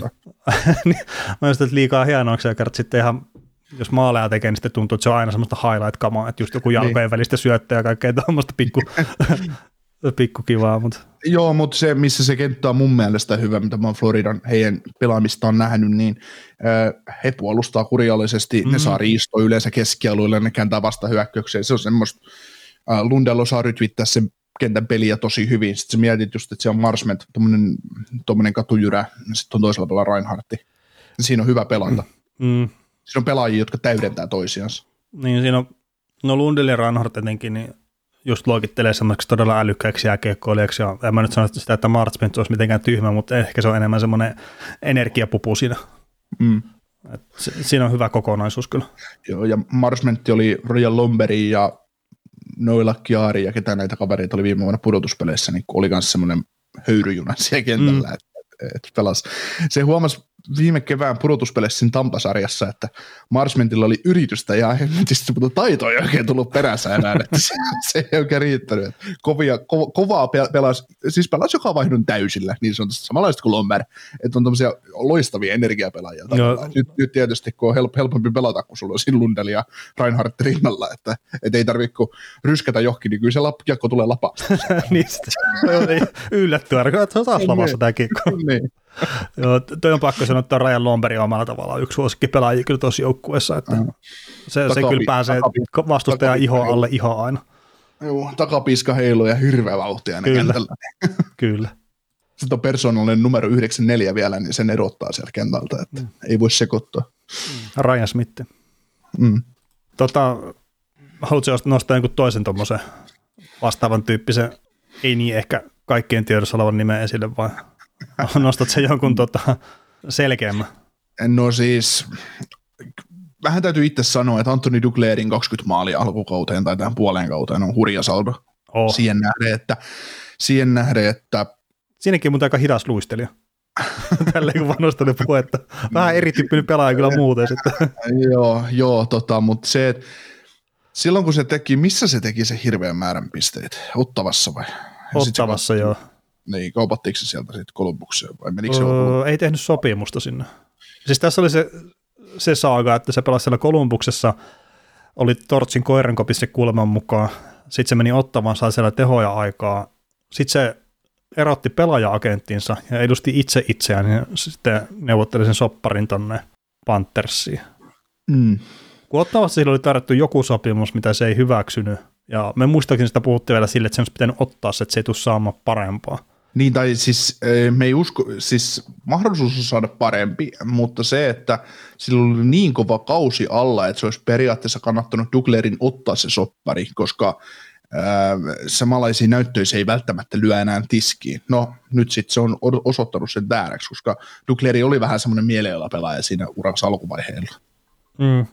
Joo, no on se, siis se edelleenkin eräällä tavallaan, mutta siis se, että nyt se pelaa voittavassa joukkueessa edullisella joukkuesopimuksella ja tulosta tulee ja mahdollisuus voittaa, ottavassa ei olisi. Mm. Joo, ja sehän oli se ensimmäinen läpimurto, mikä sillä tuli sitten Arizonassa, että silloin se teki ensimmäisellä Arizonan kaudella se 20 maalia, 24 syöttöä, 44 niin pistettä, niin kyllähän sitä sen jälkeen odotettiin aika paljon enemmän, mutta että muutama vaikea kaus osui ennen sitten tätä Panthersissa löytyi sopiva rooli ja muuta, että onnistui se läpimurto kunnolla sitten. Joo, oli siis yllättävää ylipäätään tuon nhl enää, että oli lähellä tippua ihan tuosta junasta kyllä. Että niin. Oli kyllä semmoinen vedenjakajalla kävi. Joo, mutta tota, joo, jos näistä pelaajista vielä, no tietysti Raihartista tuossa puhuttiin aikaisemmin tuon heidän kenttänsä puolesta, mutta Raihart oli just semmoinen pelaaja. Siinä vaiheessa, kun se oli vielä Buffalon mies, mä, mä taisin nostaa sitä viime kesänä, että se, se on pakko kaupata Buffalosta poispäin, ihan turha jättää tuollaista kaveria sinne. Mm. Ja mun mielestä se osuu tähän joukkueeseen, kun ne näpäähän, että, että se hinta, minkä Bill Zito maksoi tästä, oli kuitenkin niin vaivainen, että ne sai piste per peli laita hyökkäjä sentterin tähän joukkueeseen, niin ja syvyyttä lisää hyökkäykseen, niin on, on ollut kyllä hyvä, hyvä hankinta ja pelaavia hyvällä sopimuksella. Mm, kyllä, kyllä. Että alkukausi oli vähän muistikuvien mukaan semmoinen tukkosempi Reinhardtilta, mutta sen jälkeen ollut kyllä aika kovaa tekemistä. Mm. No joukko toiseksi paras pistemies kuitenkin. No joo joo, mutta että, ei se nyt sitä meinaa, että se alkukausi olisi voinut olla ei, vähän ei, Ei, ei, mutta se, että miten se on noussut sit sieltä Nikkeen alkuvuoden jälkeen, niin on ollut, niin. ollut tosi hyvä. Ja tietysti tuossa syynä on ollut se hyvä kenttä kanssa. Niin, ja tämä ensimmäiset 20 peliä on näköjään ollut 12 pistettä, että en mä ehkä ihan täysin väärin sitä muistanut. Joo. Et sit Patrick, se, niin, sano. Niin, mä vaan sitä, että sen jälkeen on tosiaan 30 peliä ja 38 pistettä. Joo. Patrick Hörnqvististä täytyy sen verran sanoa, että ruotsalainen veteraani painautua menemään ja mahtaako vuosi olla soppari vielä jäljellä tällä kaverilla, mutta kuitenkin niin vaikka vastuu tippuu, niin ei kiukuttele ja toteuttaa kovalla teholla siitä huolimatta, että, että en, että tuli tänne tavallaan, no mä muistan itse sen kaupan, kaupan kuin eilisen päivän, kun tämä Hörgvisti tuli tähän joukkueeseen ja Matheson lähti toiseen suuntaan Penguinsiin ja, ja tota, kehuin sitä kauppaa, kun kaikkihan dumasta, että mitä hemmettiin Florida tekee tämmöisen kaupan, mutta siinä mä perustelin sen silloin niin, että ne pääsi pitkästä sopparista eroon, niin sai vähän lyhyemmän sopparin Hörgvistin muodosta, että ne tavallaan nopeuttaa rebuildia siinä vaiheessa. Ja Hörgvisti voi sitten kaupata, jos se pelaa hyvin tuolla, niin se voi kaupata jokin assetteihin mukaan, mutta, mutta en mä nyt ajatellut, että Hörgvist tuo voittamisen kulttuurin pingvissä samalla tonne, että, tai semmoista, että me voisimme voittaa jotain kulttuurin. Mm. Että, niin onko se pölinyt jotkut Crosbyn munasuja tai jotakin, että mistä se on tuonut se? Varmaan joo. Varmaan joo, mutta tosiaan tuolla palkalla, millä lätkyttelee cap jossain 5-6 välissä. Mulla ei nyt ole 5,3 miljoonaa. Niin, niin tuskin ensi kautta enää pelaa Floridassa. Kesällä varmaan lyödään lihoiksi, lähtee todennäköisesti Arizonaan lätkyttelemään viimeiseksi kaudeksi NHL, mutta, mutta, tota, mutta, mutta kuitenkin millainen roolipelaaja, millainen pudotuspelipelaaja, kuin tärkeä se rooli nousee siinä vaiheessa, kun tästä joku loukkaantuu, nostat sen ylös pelaamaan tärkeitä minuutteja, niin varmasti on arvossaan vielä tämänkin kauden aikana. Ja on ollut jo tähän mennessäkin. Joo, ja Hörnqvistin siirtoon saattaa pikkasen torpata se, että sillä on modified no trade clause, eli kahdeksan joukkueen no trade listan toimittaa, ja uskoisin kyllä, että Arizona tulee olemaan sillä listalla sitä aikana. niin. Toki ne on aina niin. neuvottelukysymyksiä, mutta että minkä takia Hörnqvist nyt lähtisi Panthersista sitten Arizonaan, niin mm. se on mutta joo, siis ää, mä sanoisin sille, että Harkvistilla voisi olla hirveän paljon enemmänkin maaleja esimerkiksi, mutta ei ole kyllä ihan tuurit käynyt kohillaan tällä kaudella sen suhteen. Mm. No jotkut sanoo tietenkin, että ei ole mitään tuurijuttuja, että pitää vaan tehdä ne maalit, mutta on se sitten, jos kerta toisensa jälkeen näkee, että sama kaveri vaikka tolppaa ampuu, niin on se ehkä osittain vähän tuuristakin. Mm. Joo. Mutta onko se tuurista kiinni, että Jonathan Hubbard on ehkä yksi sarjan parhaista pelaajista tällä hetkellä. Ja on no kyllä se aika lailla. 53 peliin 75 tehopistettä. No se on silmät kiinni, pistää syötön joka päivä kerta oikeaan lapaan. Niin kyllä se aika lailla tuurista on. No ei. Joo. En mä, en mä tiedä siis, että jos me Suomi-mediassa hehkutetaan kuin hyvä Parkkovon, Ja ihan ansaitusti, ei siinä mitään. Parkko ei, ei voida sanoa enää, että on aliarvostettu pelaaja missään nimessä. Mutta kyllä, kyllä mä niinku, tämän pelaajan kohdalla kyllä täytyy sanoa, että kyllä se on vaan aliarvostettu edelleen. Ei, ei niinku, Puberdosta pitäisi puhua paljon enemmän. Mm, yksi parhaita laita hyökkäjä tässä sarjassa. Ihan selvästi, ja siis se, että, että tota, kun puhutaan 505 pelaamista kahden suunnan pelaamisesta, niin kyllä mä pistän ihan saman korin Parkkovin kanssa ei, ei mun mielestä jää yhtään halveeksi. Ja siis kyllä mä sanoisin, että Parkkov on selkeästi parempi kahden suunnan pelaaja, mutta Huberdo suorittaa ehkä hyökkäys vähän paremmin. Niin, sillä, no, en mä siihen kauhean selkeää eroa kuitenkaan näkisi. Kyllä niin kuin siis on Parkkov, Parkkov sitten taas top kolme eliitti siinä omassa jutussa. No siis ihan pelkästään pelipaikkansa takia Parkkov niin, vaikuttaa niin. paljon enemmän siihen 5 vastaan 5 pelaamiseen, niin, puolustuksellisesti niin. etenkin. Joo. Mutta siis Mut joo, se, kerro vaan. Niin, että Huberdo on vaan mun mielestä ihan älytön ja se liike, se pelilukutaito, se, että se löytää aina lavan kentällä. Mm kaverit, miten se, miten se pystyy rytmittämään hyökkö, hy, siis se pystyy rytmittämään koko kentän mittakaavassa peliä, se pystyy rytmittämään hyökkäysolella koko kentän mittakaavassa peliä, ja se on keskialueellakin ihan mahdoton pelaaja, koska se, se pystyy riistämään kiekon käytännössä missä vaan katkoon syöttöjä, samanlaisesti kuin Parkov tavalla, mutta mm. vaan laita hyökkään paikalta.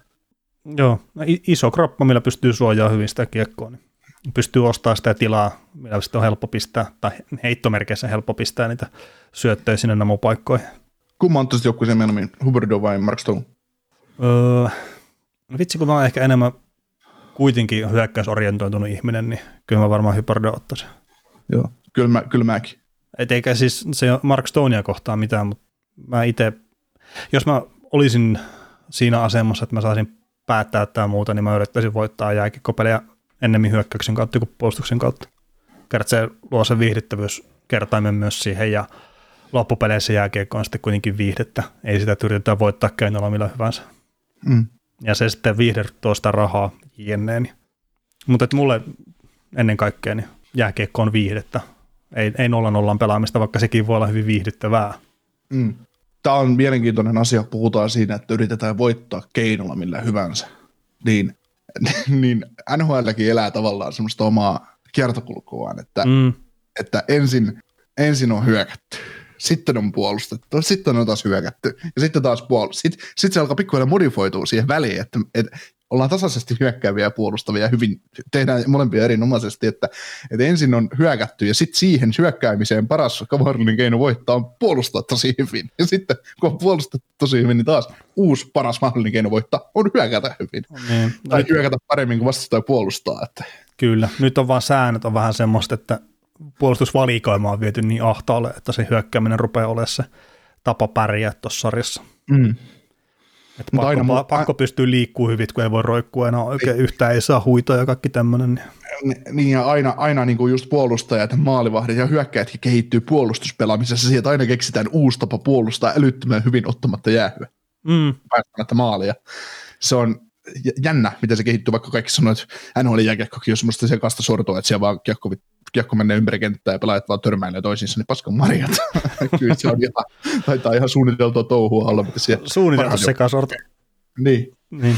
Mutta siis kyllähän se lähtökohtaisesti varmaan edelleenkin kuitenkin se maalin estäminen helpompaa kuin se maalin tekeminen, ja sen takia noille parhaalle pelaajille maksetaan niin isoja palkkoja, kun pystyy luomaan sitä hyökkäystä paljon helpommin sitten, tai vähän helpommin mm. kuin keskivertopelaajat. Kyllä. Mutta mitä semmoisia pettymyksiä tästä joukkueesta löytyykö? Öö, no, sulla on noin muutama hyvä nosto tuossa kyllä, että ehkä mä annan sun kertoa ne. Niin no ei, joo, ei varaa tätä spotlightia. no mulla on Owen Tippett ja Spencer Knight semmoisia kavereita, että saattaa, saattaa olla ehkä pieni pettymyksiä. Owen Tippettikin on mennyt AHL ja NHL väliä ja kärkkivarouksia kuitenkin jengiin tällä koron 41 pistettä peliä ja 14 pistettä, että että tota, tai no tämä on kirjaushetkellä, että mä en ole sitä päivittänyt, mutta ei se paljon nyt ole muuttunut. Yhden öö, pelin enemmän pelannut vaan. Joo, mutta tota, Siir- alakanttiinhan tämä kaveri pe- menee, mutta eihän Panthers häviä sen takia pelejä, että tipet nyt on paska. Ei, ei, ei. Ja siirtohuhuissa on kovasti mukana tällä hetkellä. Joo. Ja Spencer Knightia sitten täytyy nostaa sen verran esiin, että kun mietitään, että kuin hyvä, kuin hyvä viime kausi oli, niin nyt sitten kun vakinoituu se kakkosmaalivarin paikka, niin ei ole ihan jatkanut ehkä sellaisella samalla tasolla, mitä, mitä oli pudotuspeleissä. Että kyllä se ykkösmaalivahdin paikka on aika lailla sementoitu palkan ja näyttöjen puolesta Bobruskille, että mutta kun Knightilla on aikaa, se voi kypsyä ihan rauhassa tuossa. Mm. Sitten sit, kun aika tulee, niin riistää, riistää paikan sitten Bobruskilta. Joo, ja siis Tuossa nyt on pakko sanoa sen verran, että joo, Bobrovski on pelannut ihan älyttömän hyvää kautta ja Spencer Knightilla on ollut vähän hankalampi, mutta tästä taas tulee vähän myös se esiin, että tuo Panthersin pelaaminen, niin vaikka mä tykkään sitä tehdä älyttömän paljon, etenkin just sen, kun ne pelaa niin hyökkäysvoittoisesti, mutta kyllä se altistaa myös maalivahteja aika lailla pahoille vastahyökkäyksille ja mm. aika lailla pahoille laukauksille pelistä toiseen. Juu. Ja sitten jos sä et ole ihan sillä omalla ykköstasolla, niin sitten ne on tuommoista toi tilasta kuin mitä Spencer nyt. Kyllä. Ja tässä jos ajattelee Panthersin oikeasti menestymismahdollisuuksia, kun vertaa näihin muihin joukkueisiin, niin tämä, tämä no ylivoima on ihan ok 20,8 tällä hetkellä, mutta alivoima 78,9. Niin kyllä toi vaan pudotuspeleistä täytyy olla 85-90, jotta tämä voi voittaa tämä jengi. Taikka sitten nämä lopettaa jäähyön ottamisen. Mm. Ja se onkin mielenkiintoista nähdä sitten, että mikä linja on pudotuspeleissä. Joo.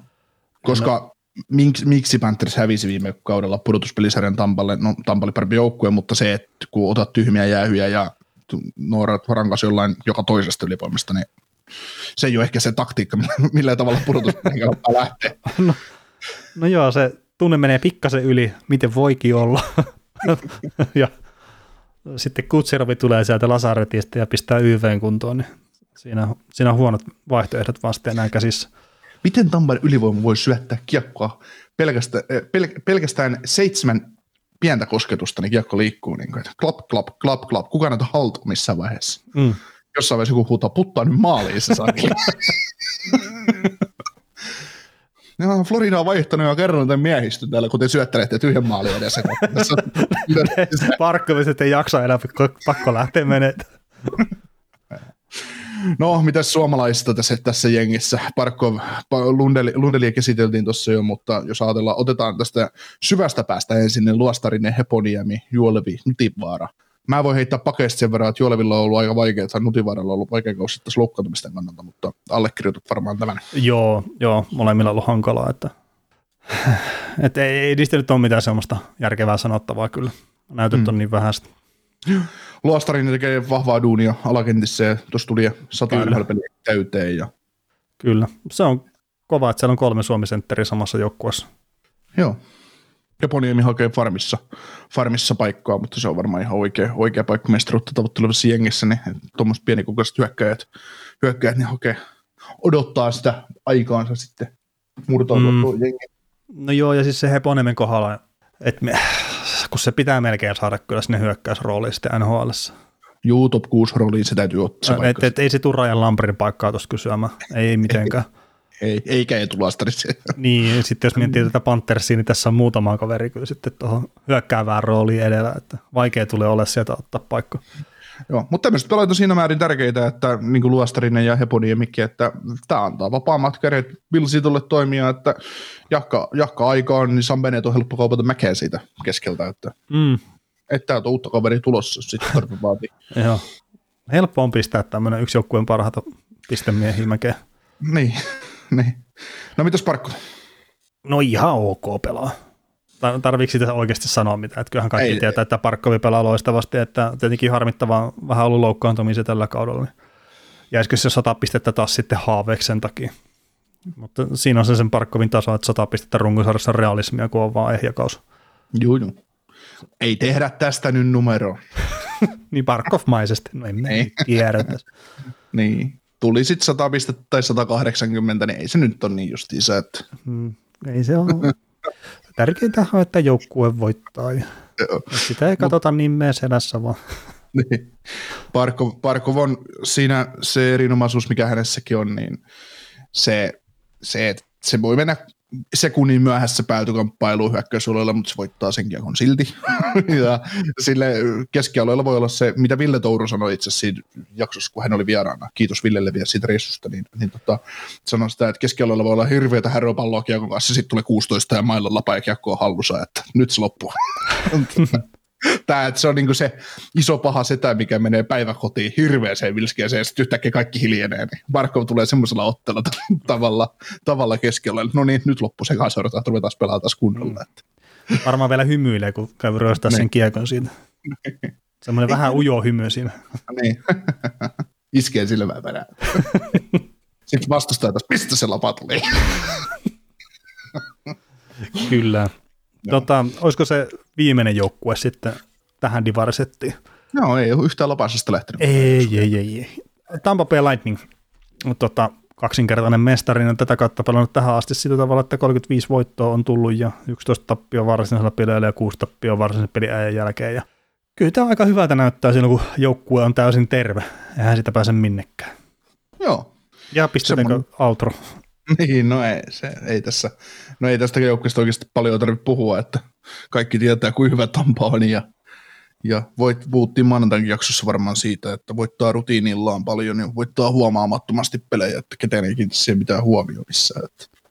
Hmm. Ja just kuvastaa, että just tässä kun keskiviikkona äänitetään tätä jaksoa, niin tiistai keskiviikkovälisenä yön oli ottava vastaan peli ja ottava johti viiden minuutin jälkeen 2-0 peliä, mutta ei, ei hädän päivä. Ei. Vasilevski löi luukut, luukutkin viimeiseksi 55 minuutiksi, niin hyökkäjät hoiti sitten lopun. Joo, mä en tiedä suuttuuko se siitä 2-0 maalista, mutta se oli ehkä vähän helppo Vasilevskille, mutta se ei ole kyllä aika, aika yksipuolinen näytös, mä katsoin sen peli. Joo. Ja no Bradin pointti ja Nikita Kutserov ja kumppanit, niin siellä toimi yllätys, yllätys kapelimestareina sitten. Joo. Mutta tota, tästä joukkueesta ehkä jos haluaa lähteä näitä hyvällä tasolla suorittaneita kautta vähän ehkä yli odotusten pelanneita, niin kyllähän tuossa Steven Stamkos on pakko nostaa esille. Joo, ollaan jonkun verran sitä puhuttu tämän kauden aikana, mutta ei nyt todellakaan riittävästi. Mutta tällä hetkellä joukkueen paras pistemies ja 51 peliä 60 pistettä, niin se on ihan älytön, että mi- miten toi on pystynyt tulemaan takaisin niistä loukkaantumista, mitä sillä on ollut. Joo, vain lahjakkaat, huipputaitavat pelaajat pystyy siihen. Mm, ja se on kuitenkin Et, 31 nyt. Mm, ja se, että Stamkosin uraa me puhuttiin varmaan kausiennakoissa ja ollaan puhuttu sitä varmaan viime kauden jälkeenkin, että se voisi olla Stamkosin kauppaaminen voisi olla ratkaisu näiden palkkakatto-ongelmiin, mutta ja jos sitä kauppaamista tarvitsisi miettiä, niin tämän kauden jälkeen ehkä, koska hän on nostanut valueen ylös, mutta kuka joukkue haluaa kaupata parhaassa jässä olevan pelaajan, piste per peli keskerulla lätkyttelyn pelaajan, pelaajan vaan siksi, että me saadaan tilaa sainata joku Fugers sinne joukkueeseen. Niin, no Tampalla ei ihan semmoinen ongelma ole, että ne ylipäätään tarvii tilaa sinne palkkakattoon. Ne, Joo, mutta sitten se siirretään jostain muusta, että se Fugers lähtee, eikä Steven Stamkos. Että. No, niin, no, siinä on vaan se ongelma, niin. että se Fugers maksaa 700 tonnia ja Steven Stamkosi maksaa 8,5 miljoonaa. niin, Kummasta kun tulee sitten, että et sitten jos siellä on semmoinen Fugers, mikä on 8,5 miljoonaa, niin sitten se sanota sille ihan noin pienellä fontilla. Että niin. sitten se sanotaan huutamalla. niin. Joo. Mutta tota, kyllä siinä, niin, jos, jos ajattelee edelleen tämän joukkueen koskemattomia pelaajia, niin Pointti ja Vasilevski ja Stamkos ja Kucherov ja mm. Brian Eliotti. Ja. Niin. Mutta siis kyllähän se runko on selkeä tietenkin, että ketä ne halutaan pitää. Mm. Ja no Stammerilla on kaksi vuotta sopimusta jäljellä, niin, niin niitä on tosi vaikea pitää noin kaikki kyllä tuossa. Mm. Siis sanotaan näin, että jos Tampa, mitä tälle Tampalle täytyisi tapahtua tällä kaudella vielä loppuvuoden aikana, että se Stamkosista voisi päästä irti, niin en mä tiedä. En mä tiedä. Onko se, on jo, Karu sanoi, että jos ne nyt ei voita mestaruutta, niin pitäisikö Stamkos pistää lihoiksi sillä, että se on kuitenkin todennäköistä, että ne ei voita. Mutta se, että... niin se on kaikkien joukkueiden kohdalla todennäköisempää, että ne ei voita. niin, niin, että onko se vähän, onko se vähän karua sanoa näin, näin, mm. mutta tietysti Stammerissa, jos sillä on pari vuotta soppari tuossa jäljellä, niin siinä on trade-arvo kyllä niin huikea, että sillä pystyisi pelastamaan sitä hu- hukattua tulevaisuutta tavallaan myös, että koska Stammerista kauppaat sen nyt sinne Montrealiin, niin Montreal maksaa siitä sen tämän kesän ykköskierroksen varauksen. Mm. Joo, mä itse asiassa katoin tota, mä en tiedä, kun me piti tästä kaudesta keskustella, mutta että Cap Friendlin sivut kun katsoin, niin on tällä hetkellä jo pikkasen ensi kauden palkkakaton yli, mutta siellä on se Brent Seabrookin sopimus kummittelee tuossa, ja mä väittäisin, että se näkyy tällä hetkellä tosiaan sen ensi kauden palkoissa mukana, niin sehän on sitten, että sen saa ylittää sen verran sen palkat, niin kyllä ainakin se ensi kauden vielä pystyy Stammeri tuossa pitämään, että se ei pitäisi olla välttämättä ongelma. Että tietenkin on mm. palaatti sitten ja pystyy jatkaa enää joukkueessa, mutta muuten ne varmaan saa kyllä pyöriteltyä sen palkkakaton puitteisiin tuon joukkueen. Mm. Mutta sitten se viimeinen kausi saattaa tulla ongelmaksi. Joo, ja kyllä siinä sitten taas, että mi, mitä ne sen pakiston kanssa näkee, että miten se pakisto uusiutuu, että onko se McDonough esimerkiksi liikuteltavissa sieltä. Mm, no se on Tietysti McDonaldilla taitaa olla muun mielestä glosseja jonkin verran, mutta, mutta kuitenkin. Niin. Et kumpi, no, kumpi satuttaa enemmän? No kyllä mä väitän, että Stamkos satuttaa enemmän Stamkosin kauppaaminen kuin McDonaldin kauppaaminen, mutta se, että se McDonaldin sopimuskin, se on aika edullinen, vaikka se on pitkä. Mm.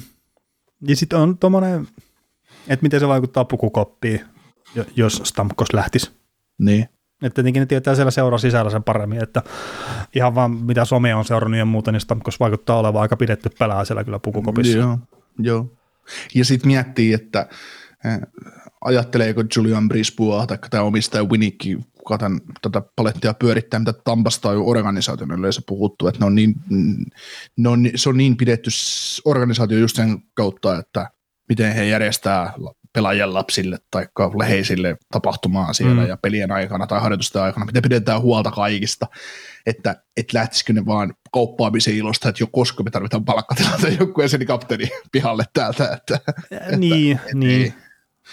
Mutta ne on, kyse, kyse on kuitenkin bisneksestä, mutta kyllä mä näkisin, että on myös se pelaaja näkökulma on näille niin tärkeä, että, että se kapteeni ei ole se ensimmäinen, joka sieltä lähtee. Niin ei tietenkään, ja sitten onhan tämä kaikille noille selkeät, että kyllä ne varmaan nyt osaa siellä pukukopin sisälläkin käyttää tuota mm. jonkun verran ja katsoa mm. ja ynnäillä, että no me, meidän matematiikka ei toimi tuohon, mutta ehkä tuolla on sitten toimiston puolella parempi helmintaulu, että ne saatan toimimaan. Sitten kysymys pelaajista, että miten se on ensi kauden palkkatilanteet? ei, joo. ei, mä- ei, ei, mulla ole mitään tietoa tästä asiasta, että ei me, ei me, meillä on kahdeksan pelaajaa nyt yli palkkakatosta, että nä, näistä täytyy päästä eroon, ei, en mä, en mä mure. Niin, no, mure. no meillä on tässä lista, että kuka on loukkaantunut listalla. Tämä on Kenen kiertävä vuoro tämä lista, että se on pointin Niin. vuorolla ensi kaudella. Niin, ja sitten Prispo on hirveä murhepää, miten me nyt selvitään. Että. se on Viktor Heidmanasta sitten sitä seuraavalla. Ja, Vasilevskia ei kyllä, tarv- ei kyllä voi Sitä- sitä ei voi päästä sinne. No joo. Joo. Tota, mitäs Tammero on pelannut hyvin? Mitäs muita? No päärynä kori tietysti. On pakko, pakko tykätä, että veteraanille peli maistuu. Että Mm. ihan hyvin, hyvin tota, 48 peliä oli silloin, kun kirjannut tämän ylös ja 24 pistettä siihen, niin ihan ok, ok saldo. Saldo on hienoa, että on päässyt lähelle sitä pelitasoa, mistä ollaan puhuttukin varmaan maanantai jaksossa viimeksi. Että Kyllä.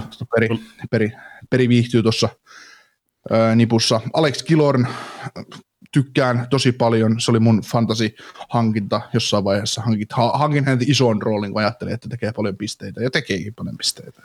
Mm. Kaikki muut laitohyökkäät oli viety, niin mä otin Alex Kilornin siinä vaiheessa. Tämäkin on muuten jännä.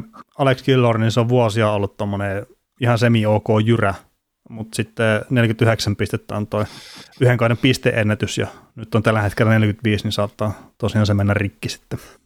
Ehkä. No ei sitä tiedä, miten pahasti se hyytyy, vaan että tarviiko nyt sitten saada joku sinne loukkaantuneiden listalle. Mm. Että mitä hankintoja ne on tekemässä vielä, että Claude Giroux. no joo, ei. Se olisi kova. Mutta siis joo, Kilorni on ollut yllätys, yllätys kyllä itselleni, että, että en ole nähnyt semmoista isoa pistepotentiaalia kyllä tuossa kaverissa oikeastaan ikinä.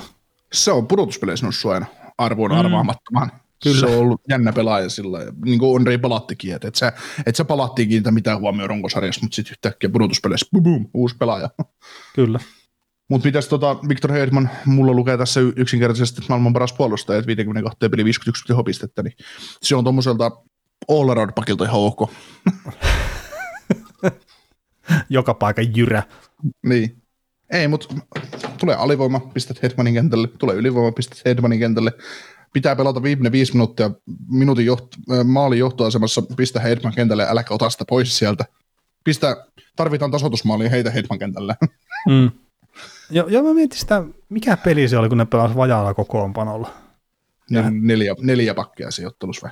Niin, se oli joku ja Nel, Rupe- neljä pakkia ottelussa ja Calfoot pelasi joku 20 minuuttia. Mutta mä ajattelin, olisiko se sitten Losia vastaan, missä se teki 2 plus 1 tehot ja pelasi 32 minuuttia, mutta kun täällä on myös tämmöinen peli, missä se on ollut 33 minuuttia. Joo. Siinä on toki ollut jatkoaika mukana, mutta siis se vaan jäänyt mieleen tuosta tältä kaudelta, että se on se yksi peli, missä Tampa pelaa vajalla kokoonpanolla ja sitten Hedman on silleen, että jes, nyt pääsee pelaamaan. Joo. Mutta se oli tosiaan, si- siinä samassa pelissä niillä oli neljä pakkia ja Calfoot oli se neljässä, se pelasi oikeasti joku 22 minuuttia. Sä olet, niin, että siis te- teillä on neljä pakkia, sua ei silti peluuteta. Joo, 22 minuuttia, en juurikaan pelaa. Että. Niin, mutta siis se, että et, se 22 minuuttia Hedmanille normipäivä tavallaan. No joo, kaikki... vähän hi- huono päivä itse asiassa. No joo, no joo, ali, ali, ali pelutettu, että Hedman, Hedman rupeaa kiukuttelemaan, mutta vaatii se, siirtoa muualle. Kysy, onko pakko käydä suihkussa, kun ei tullut hiki? niin, vaatii seurasiirtoa, että olisiko tässä sarjassa joku muu joukko, joka vittisi peluttaa mua. Että, onks, onks mä, olisiko mä kuitenkin se 25 minuutin arvoinen. Mm. Mutta kyllä se varmaan ihan oikeasti on huippupelaajilla on semmoinen, että, että ne pelaa isolla rahalla, ne on hyviä pelaajia, niin kyllä ne varmaan oikeasti, että jos ajattelet, että sä pelaat vaikka ensimmäiset 20 pelikaudesta, sen, pelaat sen 25 minuuttia per peli, sitten sulle tulee semmoinen viikon jakso, pelaat neljä, minu- neljä matsia sillä, että sun minuutit on 20, 22, 21, 19, niin kyllä ne rupeaa varmaan pelaamaan miettimään, että mitä varten mä täällä oon? No joo, joo, miksi just... saa peliaikaa? No joo, siis on ne varmasti tietoisia siitä omasta roolistaan roolista. Niin ja, siis, niin ja siis just jollekin Hedmanille, niin tuskin se sitten 25 tai 7 minuutista menee miksikään. Mm. Ja si, si, si, sen takia just se tulee se fiilis, että jos sä saat yhtäkkiä 20 minuuttia peliaikaa, että et, et, miksi? Mikä vika? Mitä, mun tarvi, mitä, mitä te multa vielä haluatte? Jotain tehoja. Mm. Mun mitäs tota, Tampere kokonaisvaltaisesti laadukkaasti pelaa ja voittaa pelejä tarpeeksi näin, mutta heikommalla on suorittaneita pelaajia, niin löytyykö näitä? No en mä nyt ihan liikaa lähtisi niitä kyllä nostelee tuolta. Nyt tietenkin Kutserilla on vain 26 pistettä, mutta sitten se on pelannut 17 peliä, niin se on kai ihan ok kuitenkin. niin, vähän reilu piste per peli. Niin, niin. mutta en, en, en, mä välttämättä itse lähtisi, lähtisi hirveästi, että se on kuitenkin se syvyysyökkäyskin, mikä itsellä on se ongelma, ja se edelleenkin siellä pudotuspeleissä nähdään, että miten se tulee toimimaan, niin se on näyttänyt aika hyvältä tästä tämän kauden aikana. Mm. Joo. Että tietenkin kakkosmaalivahti, niin sitä ei uskalla pistää maali hirveän montaa kertaa kauden aikana, mutta se nyt ei ole yllätys, niin mä en tiedä, voiko sitä sanoa alisuorittaneeksi. No Vasilevski on sanonut Cooperille, että kehtokki, kehtokki tota lyödä mun penkille, niin en muuten tule enää huomenna reeneihin. Että. Mm. se todennäköisesti sekin, mutta ei, toki niillä ei ole kakkosmaalivahtia tässä joukkueessa. Että. Niin, ei, ei semmoista oikeaa kakkosmaalivahtia. Niin, semmoista, mutta kun ei tarvi, niin mitä väliä. Ja sitten kaikki sen tietää, vaikka niin olisikin se kakkosmaalivahti, joka saisi jotakin jakoa kiinni, jos Vasilevski hajoaa, niin se on siinä. Moro moro, sinne meni. Ei ole ihan sama periaatteessa. Et, ei, ei kannata hankkia kakkosmaalivahtia sen takia, että, että se ykkösmaalivahti, että se olisi paikkaamassa ykkösmaalivahdin loukkaantumista, koska se on vähän kuin avohaavaa korjaista laastarilla, että ei se, tai semmoista, että joku lyö sua kirveelle reiteen, että se lyöt laastari siihen päälle, että no niin, koitetaan pelastua. Mm. Nyt loppuu verenvuoto. Ei itse asiassa, no ei se loppunut. niin. Uh, mutta tota, mitäs toi selkkäsentteri Antoni Cirelli, mitäs fiiliksiä se sinussa herättää? 20 minuuttia per peli keskimäärin peliaika, 47 peliä tällä kohdalla pelattuna. Plus 16 kyllä teholukema, mutta, mutta tota, vaan 29 pistettä, että ylivoima-aikaa nyt ei liikaa tuu, että 5 pistettä tehnyt ylivoimalla, mutta, mutta tota, mitä nyt on Tampan pelejä nähnyt, niin ei Cirelli ihan niin hyvää ole mun silmään ollut, mitä se on parhaimmillaan näyttänyt. Mm, niin no ei, ei välttämättä niin semmoisella kovalla tasolla ole pelannut kuin ollut parhaimmillaan, mutta toisaalta sitten, että mitä sitä odotetaan. Että toi, no pisteäänetys on 44, mutta siellä on 68 peliä vaan pelattu ja mä sanoisin, että se yksittäinen kaus on tämän hetken tietojen mukaan, niin se on ollut semmoista ylärajalla kiitämistä. Mm. Sitten häneltä ei tuo viime kauskaan puhtaasti pistettä valossa mitenkään älyttömän vahva ollut. Mm. Tämä Sireli nyt ei välttämättä ole top 6 sentteri lähtökohtaisesti NHL. Öö, on siinä vaiheessa, jos lyödään tekijämiehet laidoille. Mm, ja siis toki nyt on välttämättä pelannutkaan siinä top 6 roolissa, että sekin on hyvä huomioida. Mm, Mutta sitten... Stamkos päätti, että hän voi pelata myös sentteri. niin. niin tämäkin onnistuu, joo. niin, sentterinä valittu, lyötiin laitoon takaisin sentteriksi. Mm. Mutta joo, siis onhan toi Sirelle varmaan kuitenkin se yleisin ketjukokoonpano on ollut se, että se on ollut keskellä ja Stammeria Kilorin laidoilla, että, että munkinlaisia toki ollut, mutta se on ainakin monipakin mukaan, niin se yleisin kokoonpano, missä se on ollut mukana. Mm. Ja mitäs me, mitäs me väriteltiin sitä kauden alla, että, että miten nämä korjaa sen syvyys- tai keski, keskikaista ongelmat. Mä muistasin semmoista keskustelua, että mä olisin puhunut. Mä muistan kyllä kaikkea jännää muuta, muuta mitä mä mukamas olen sanonut. Ja joskus on sellaisia asioita, mitä en oikeasti, tai olen joskus sanonut, mutta en myönnä. Niin tota, tota, tota, heitikö sitä ilmoille, että se keskikaistan puutteet poistuu sillä, että lyödään Stammeri kakkosen keskelle ja Cyril kolmosen ja mm-hmm. kerätään sen ympärille tavallaan kentät, kun se Jani Kor lähti. Vitsi kun muistas yhtään tommosia. Joo. saattanut olla, mutta siis tässä on taas se sama ongelma kuin aikaisemminkin on tullut esiin, että me puhutaan niin paljon jääkiekosta, että just mitä me ollaan puhuttu puoli vuotta sitten niin. Tampasta, niin ei siis, me ollaan niin monta sataa minuuttia, niin monta tuhatta minuuttia varmaan puhuttu jääkiekosta sen jälkeen, että ei jokaista yksityiskohtaa pysty muistamaan. Joo. Mutta tavallaan mä, mä, mä muistelisin jotain semmoista, että, että se olisi ollut se oma laastari tavallaan tähän ongelmiin, että, että kun sulla on kuitenkin joukkueessa huippusenttereitä olemassa, niin levitä ne kolmeen kenttään ja tuo siihen sitten ympärille laitureita, koska sentteripakka on kuitenkin hyökkäjistä vaikea paikka pelata. Mm. Ja jos sulla on siihen kolme eliittijätkää olemassa, niin, niin se, on niin kuin, se, se korjaa sen ensimmäisen puutteen. Niin kyllä, kyllä. Ja sitä nyt on varmaan yritetty myös jo, jonkun verran. Ja, ja, ja, mutta se vaatii sitten kyllä sen, että se Kutserovikin on tuolla kokoonpanossa. Kyllä. Mitäs tota, mikä se, mikä, mi, mihin tämä Tampa Bay kaatuu tällä kaudella, jos se kaatuu? Mm. Mitä vastustajan täytyy, mitä vastustajoukkueen No täytyy tehdään Tampalla enemmän tehdä? maaleja. Ei, mutta semmoinen, semmoinen pointti, että ei pay Braden point, vaan semmoinen pointti, että, että jo- jotta Tampa voi voittaa paras seitsemästä sarjasta, niin mitä ominaisuuksia siitä vaaditaan, että Tampa voidaan lyödä, koska eihän tämä Tampa edelleenkään rukosarja. Se, se, ok, se on voittanut 35 peliä ja hävinnyt 11 varsinaisilla. Mutta silti se ei ole näyttänyt niinku yhtään miltä.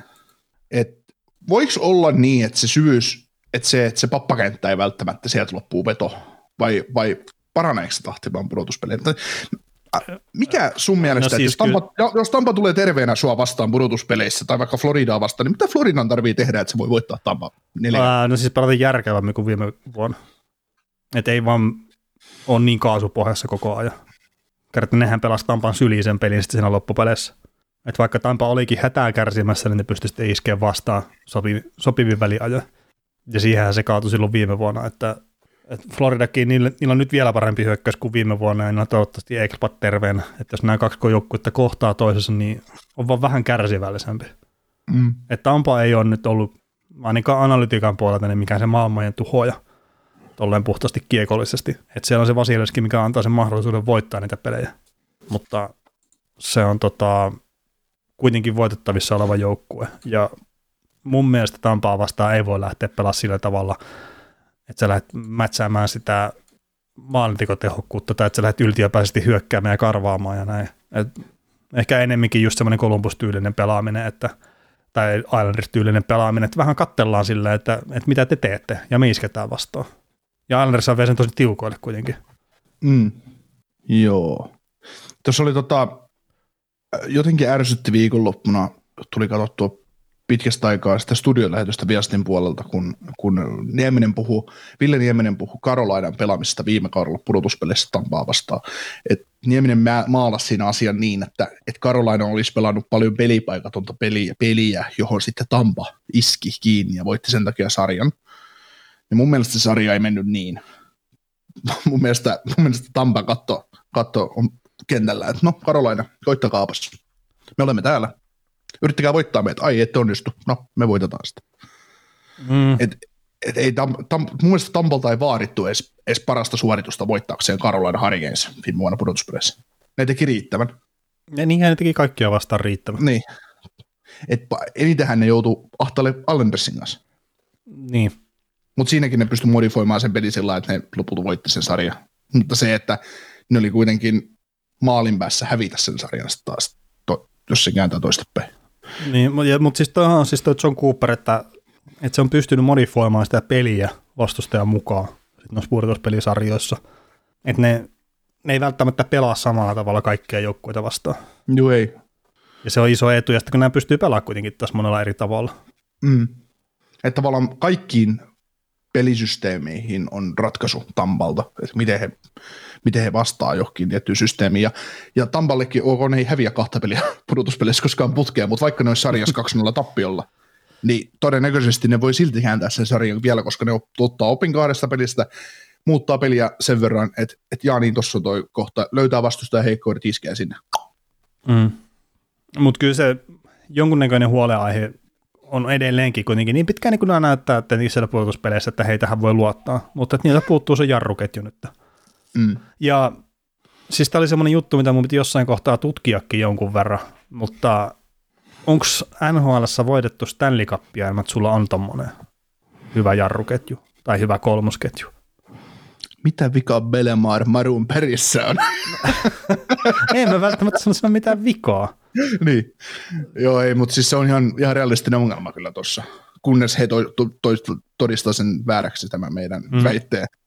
Mutta se on se, Vasileski on huippumaalivahti, se todennäköisesti antaa sen mahdollisuuden voittaa ja siellä on hyökkäyksen kädessä semmoista pelaajat, että ne pystyy tekemään tarvittavat maalit ja sitten puolustus on top 4 osalta ainakin, niin toi on todella hyvä. Niin vaikea joukkue toi edelleenkin, mutta on tämä haavuttavaisempi nyt kuin mitä tämä oli viime vuonna. No, no pistetään, nämä, pistetään nämä kaikki neljä tämän jakson joukkuetta nyt rintasin, niin minkä joukkueen top 9 hyökkäyksen ottaisit? Öö, Panthers. Joo, mä menisin tavallaan samalla. Menee, kolmosketjussa Panthers menee mun mielestä ohi noista niin, to, to, Torontosta ja Tampasta. Ja siis, sori nyt Boston, että et ottaisi keskustelussa mukaan. Ei niin, niin sitä mä ihan samaa mieltä, että Boston on se viimeinen vaihtoehto niistä. Mutta se just, että se mikä erottaa Floridan ja Tampan toisistaan on mun mielestä se kolmoskenttä kanssa. Mm. Mutta sitten siinä tulee taas se, että et joo, jos niistä hyökkäyksistä pitäisi valita, niin, niin joo, mutta sitten taas, että kumman puolustus, top 4 puolustuksen otat Tampa vai Tampa vai Florida, no Tampa kerta kerrasta, kumman ykkösmaalivahdin otat, no Tampa kerta kerrasta. Niin. niin. No niin, se meni siinä tavallaan se etu. Että kyllä tämä, että joo, voidaan niin kuin, me voidaan kyseenalaistaa Tampan hyökkäystä, että siellä on ongelmia, niin kuin se on verrattuna viime kauteen, viimeisen kahteen kauteen, joo, se on heikompi, mutta se ei silti ole yhtään niin kuin heikko. Ei se, se kestää vertailun silti. Niin, siis ei se ole huono joukkue, eihän sitä nyt pääse niin. minnekään. Ja sitten tässä niin. on vielä kuitenkin aikaa sen siirtotakara, että me ei tiedetä, millaisia nämä joukkueet on sitten lopulta. Että tässä monen, moniin näihin joukkueisiin, mistä me nytkin keskustellaan, niin todennäköisesti tulee jotain muutoksia vielä, mm. ennen kuin siirtotakara on viimeinen kongi kolahtanut. Mm. Tampa on kyllä mielenkiintoinen nähdä, että mitä ne, sit, mitä, mitä ne meinaa tehdä tälle joukkueelle, koska ne eikö ne ole dollarilleen palkkakatossa kiinni tällä hetkellä ja Joo, siis niillä ei ole, no itse asiassa Deadlines Cap Space Today 100 tonnia. No niin, kyllä sillä ei ole ihan kaukossa sinä. mä en tiedä vaan parantaako tuota joukkuetta mihinkä suuntaan. Mutta... Niin. se, se, että mä oon helmitaulun kanssa siellä katsomassa, ei meinaa yhtään mitään. Joo. Mutta kyllä, kyllä, se, kyllä se Tampa vaan tuppaa, kyllä se semmoinen team to beat on, että et jo, ja palatakseni siihen aiheeseen, minkä kysymyksen sulle alkuus heitin, niin kyllä mä luulen, että Tampa on paras ase, Tampa voittamiseen olisi se, että kahdella todella aggressiivinen karvauspakisto, riisto, maali. Mun mielestä se on semmoinen, semmoinen juttu, että sun on pakko päästä kiinni pakkeihin. Mutta ok, iske pakkeihin kiinni, Herman tulee sieltä vettä korvasta, painealta pois, avaa pelin ylivoimakkasomi, maali, niin mitä sä siis mm, teet? Mm, mm. Ja siis toinen on tietenkin tämmöinen klassinen roistomenetelmä, että ajaa Vasilevski yli vaan ekassa vaiheessa ja mm. niin. Jos ei se, riitä, niin sitten seuraava kerran toisessa vaihdossa. Niin, se on just se, että jos, niin, no se olisi, se, on niin kuin, se olisi oikeasti varmaan helpointa näille, näille joukkueille, mutta jos, jos ajatellaan ihan, ihan pelaamalla, niin, niin, niin. Mm. No se voi olla että voi... nämä suuttuu nämä hyvät pelät, sitten siinä on kiekkoa enää loppusarjassa ollenkaan vastustaa. Niin, niin, mutta siinä voi kuitenkin olla se, että kun sä nappaat vitosen siitä, kun sä oot vaivannut Vasilevskin levyksi, Tampa tekee neljä maalia minuutin ylivoiman aikana. Ja sit, niin, mutta se on vain yksi se, peli. Niin, mutta sitten sit ne, on, sit ne on sillä että ne ei anna näin kiekkoa sit loppusarjan mm. aikana vastustajalle. Niin, niin, niin, voitetaan nyt 4-2, 4-2 voit, voittojen siihen 4-0 tämä sarja, että kun te sitä halusitte. Mm.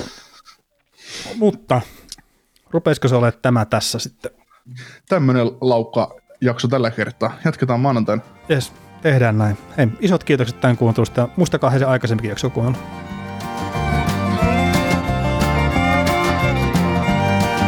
Kuuntelit näköjään sitten ihan loppuun asti. Veli ja Niko kiittää. Ensi kerralla jatketaan. Kaukosella edellä podcast.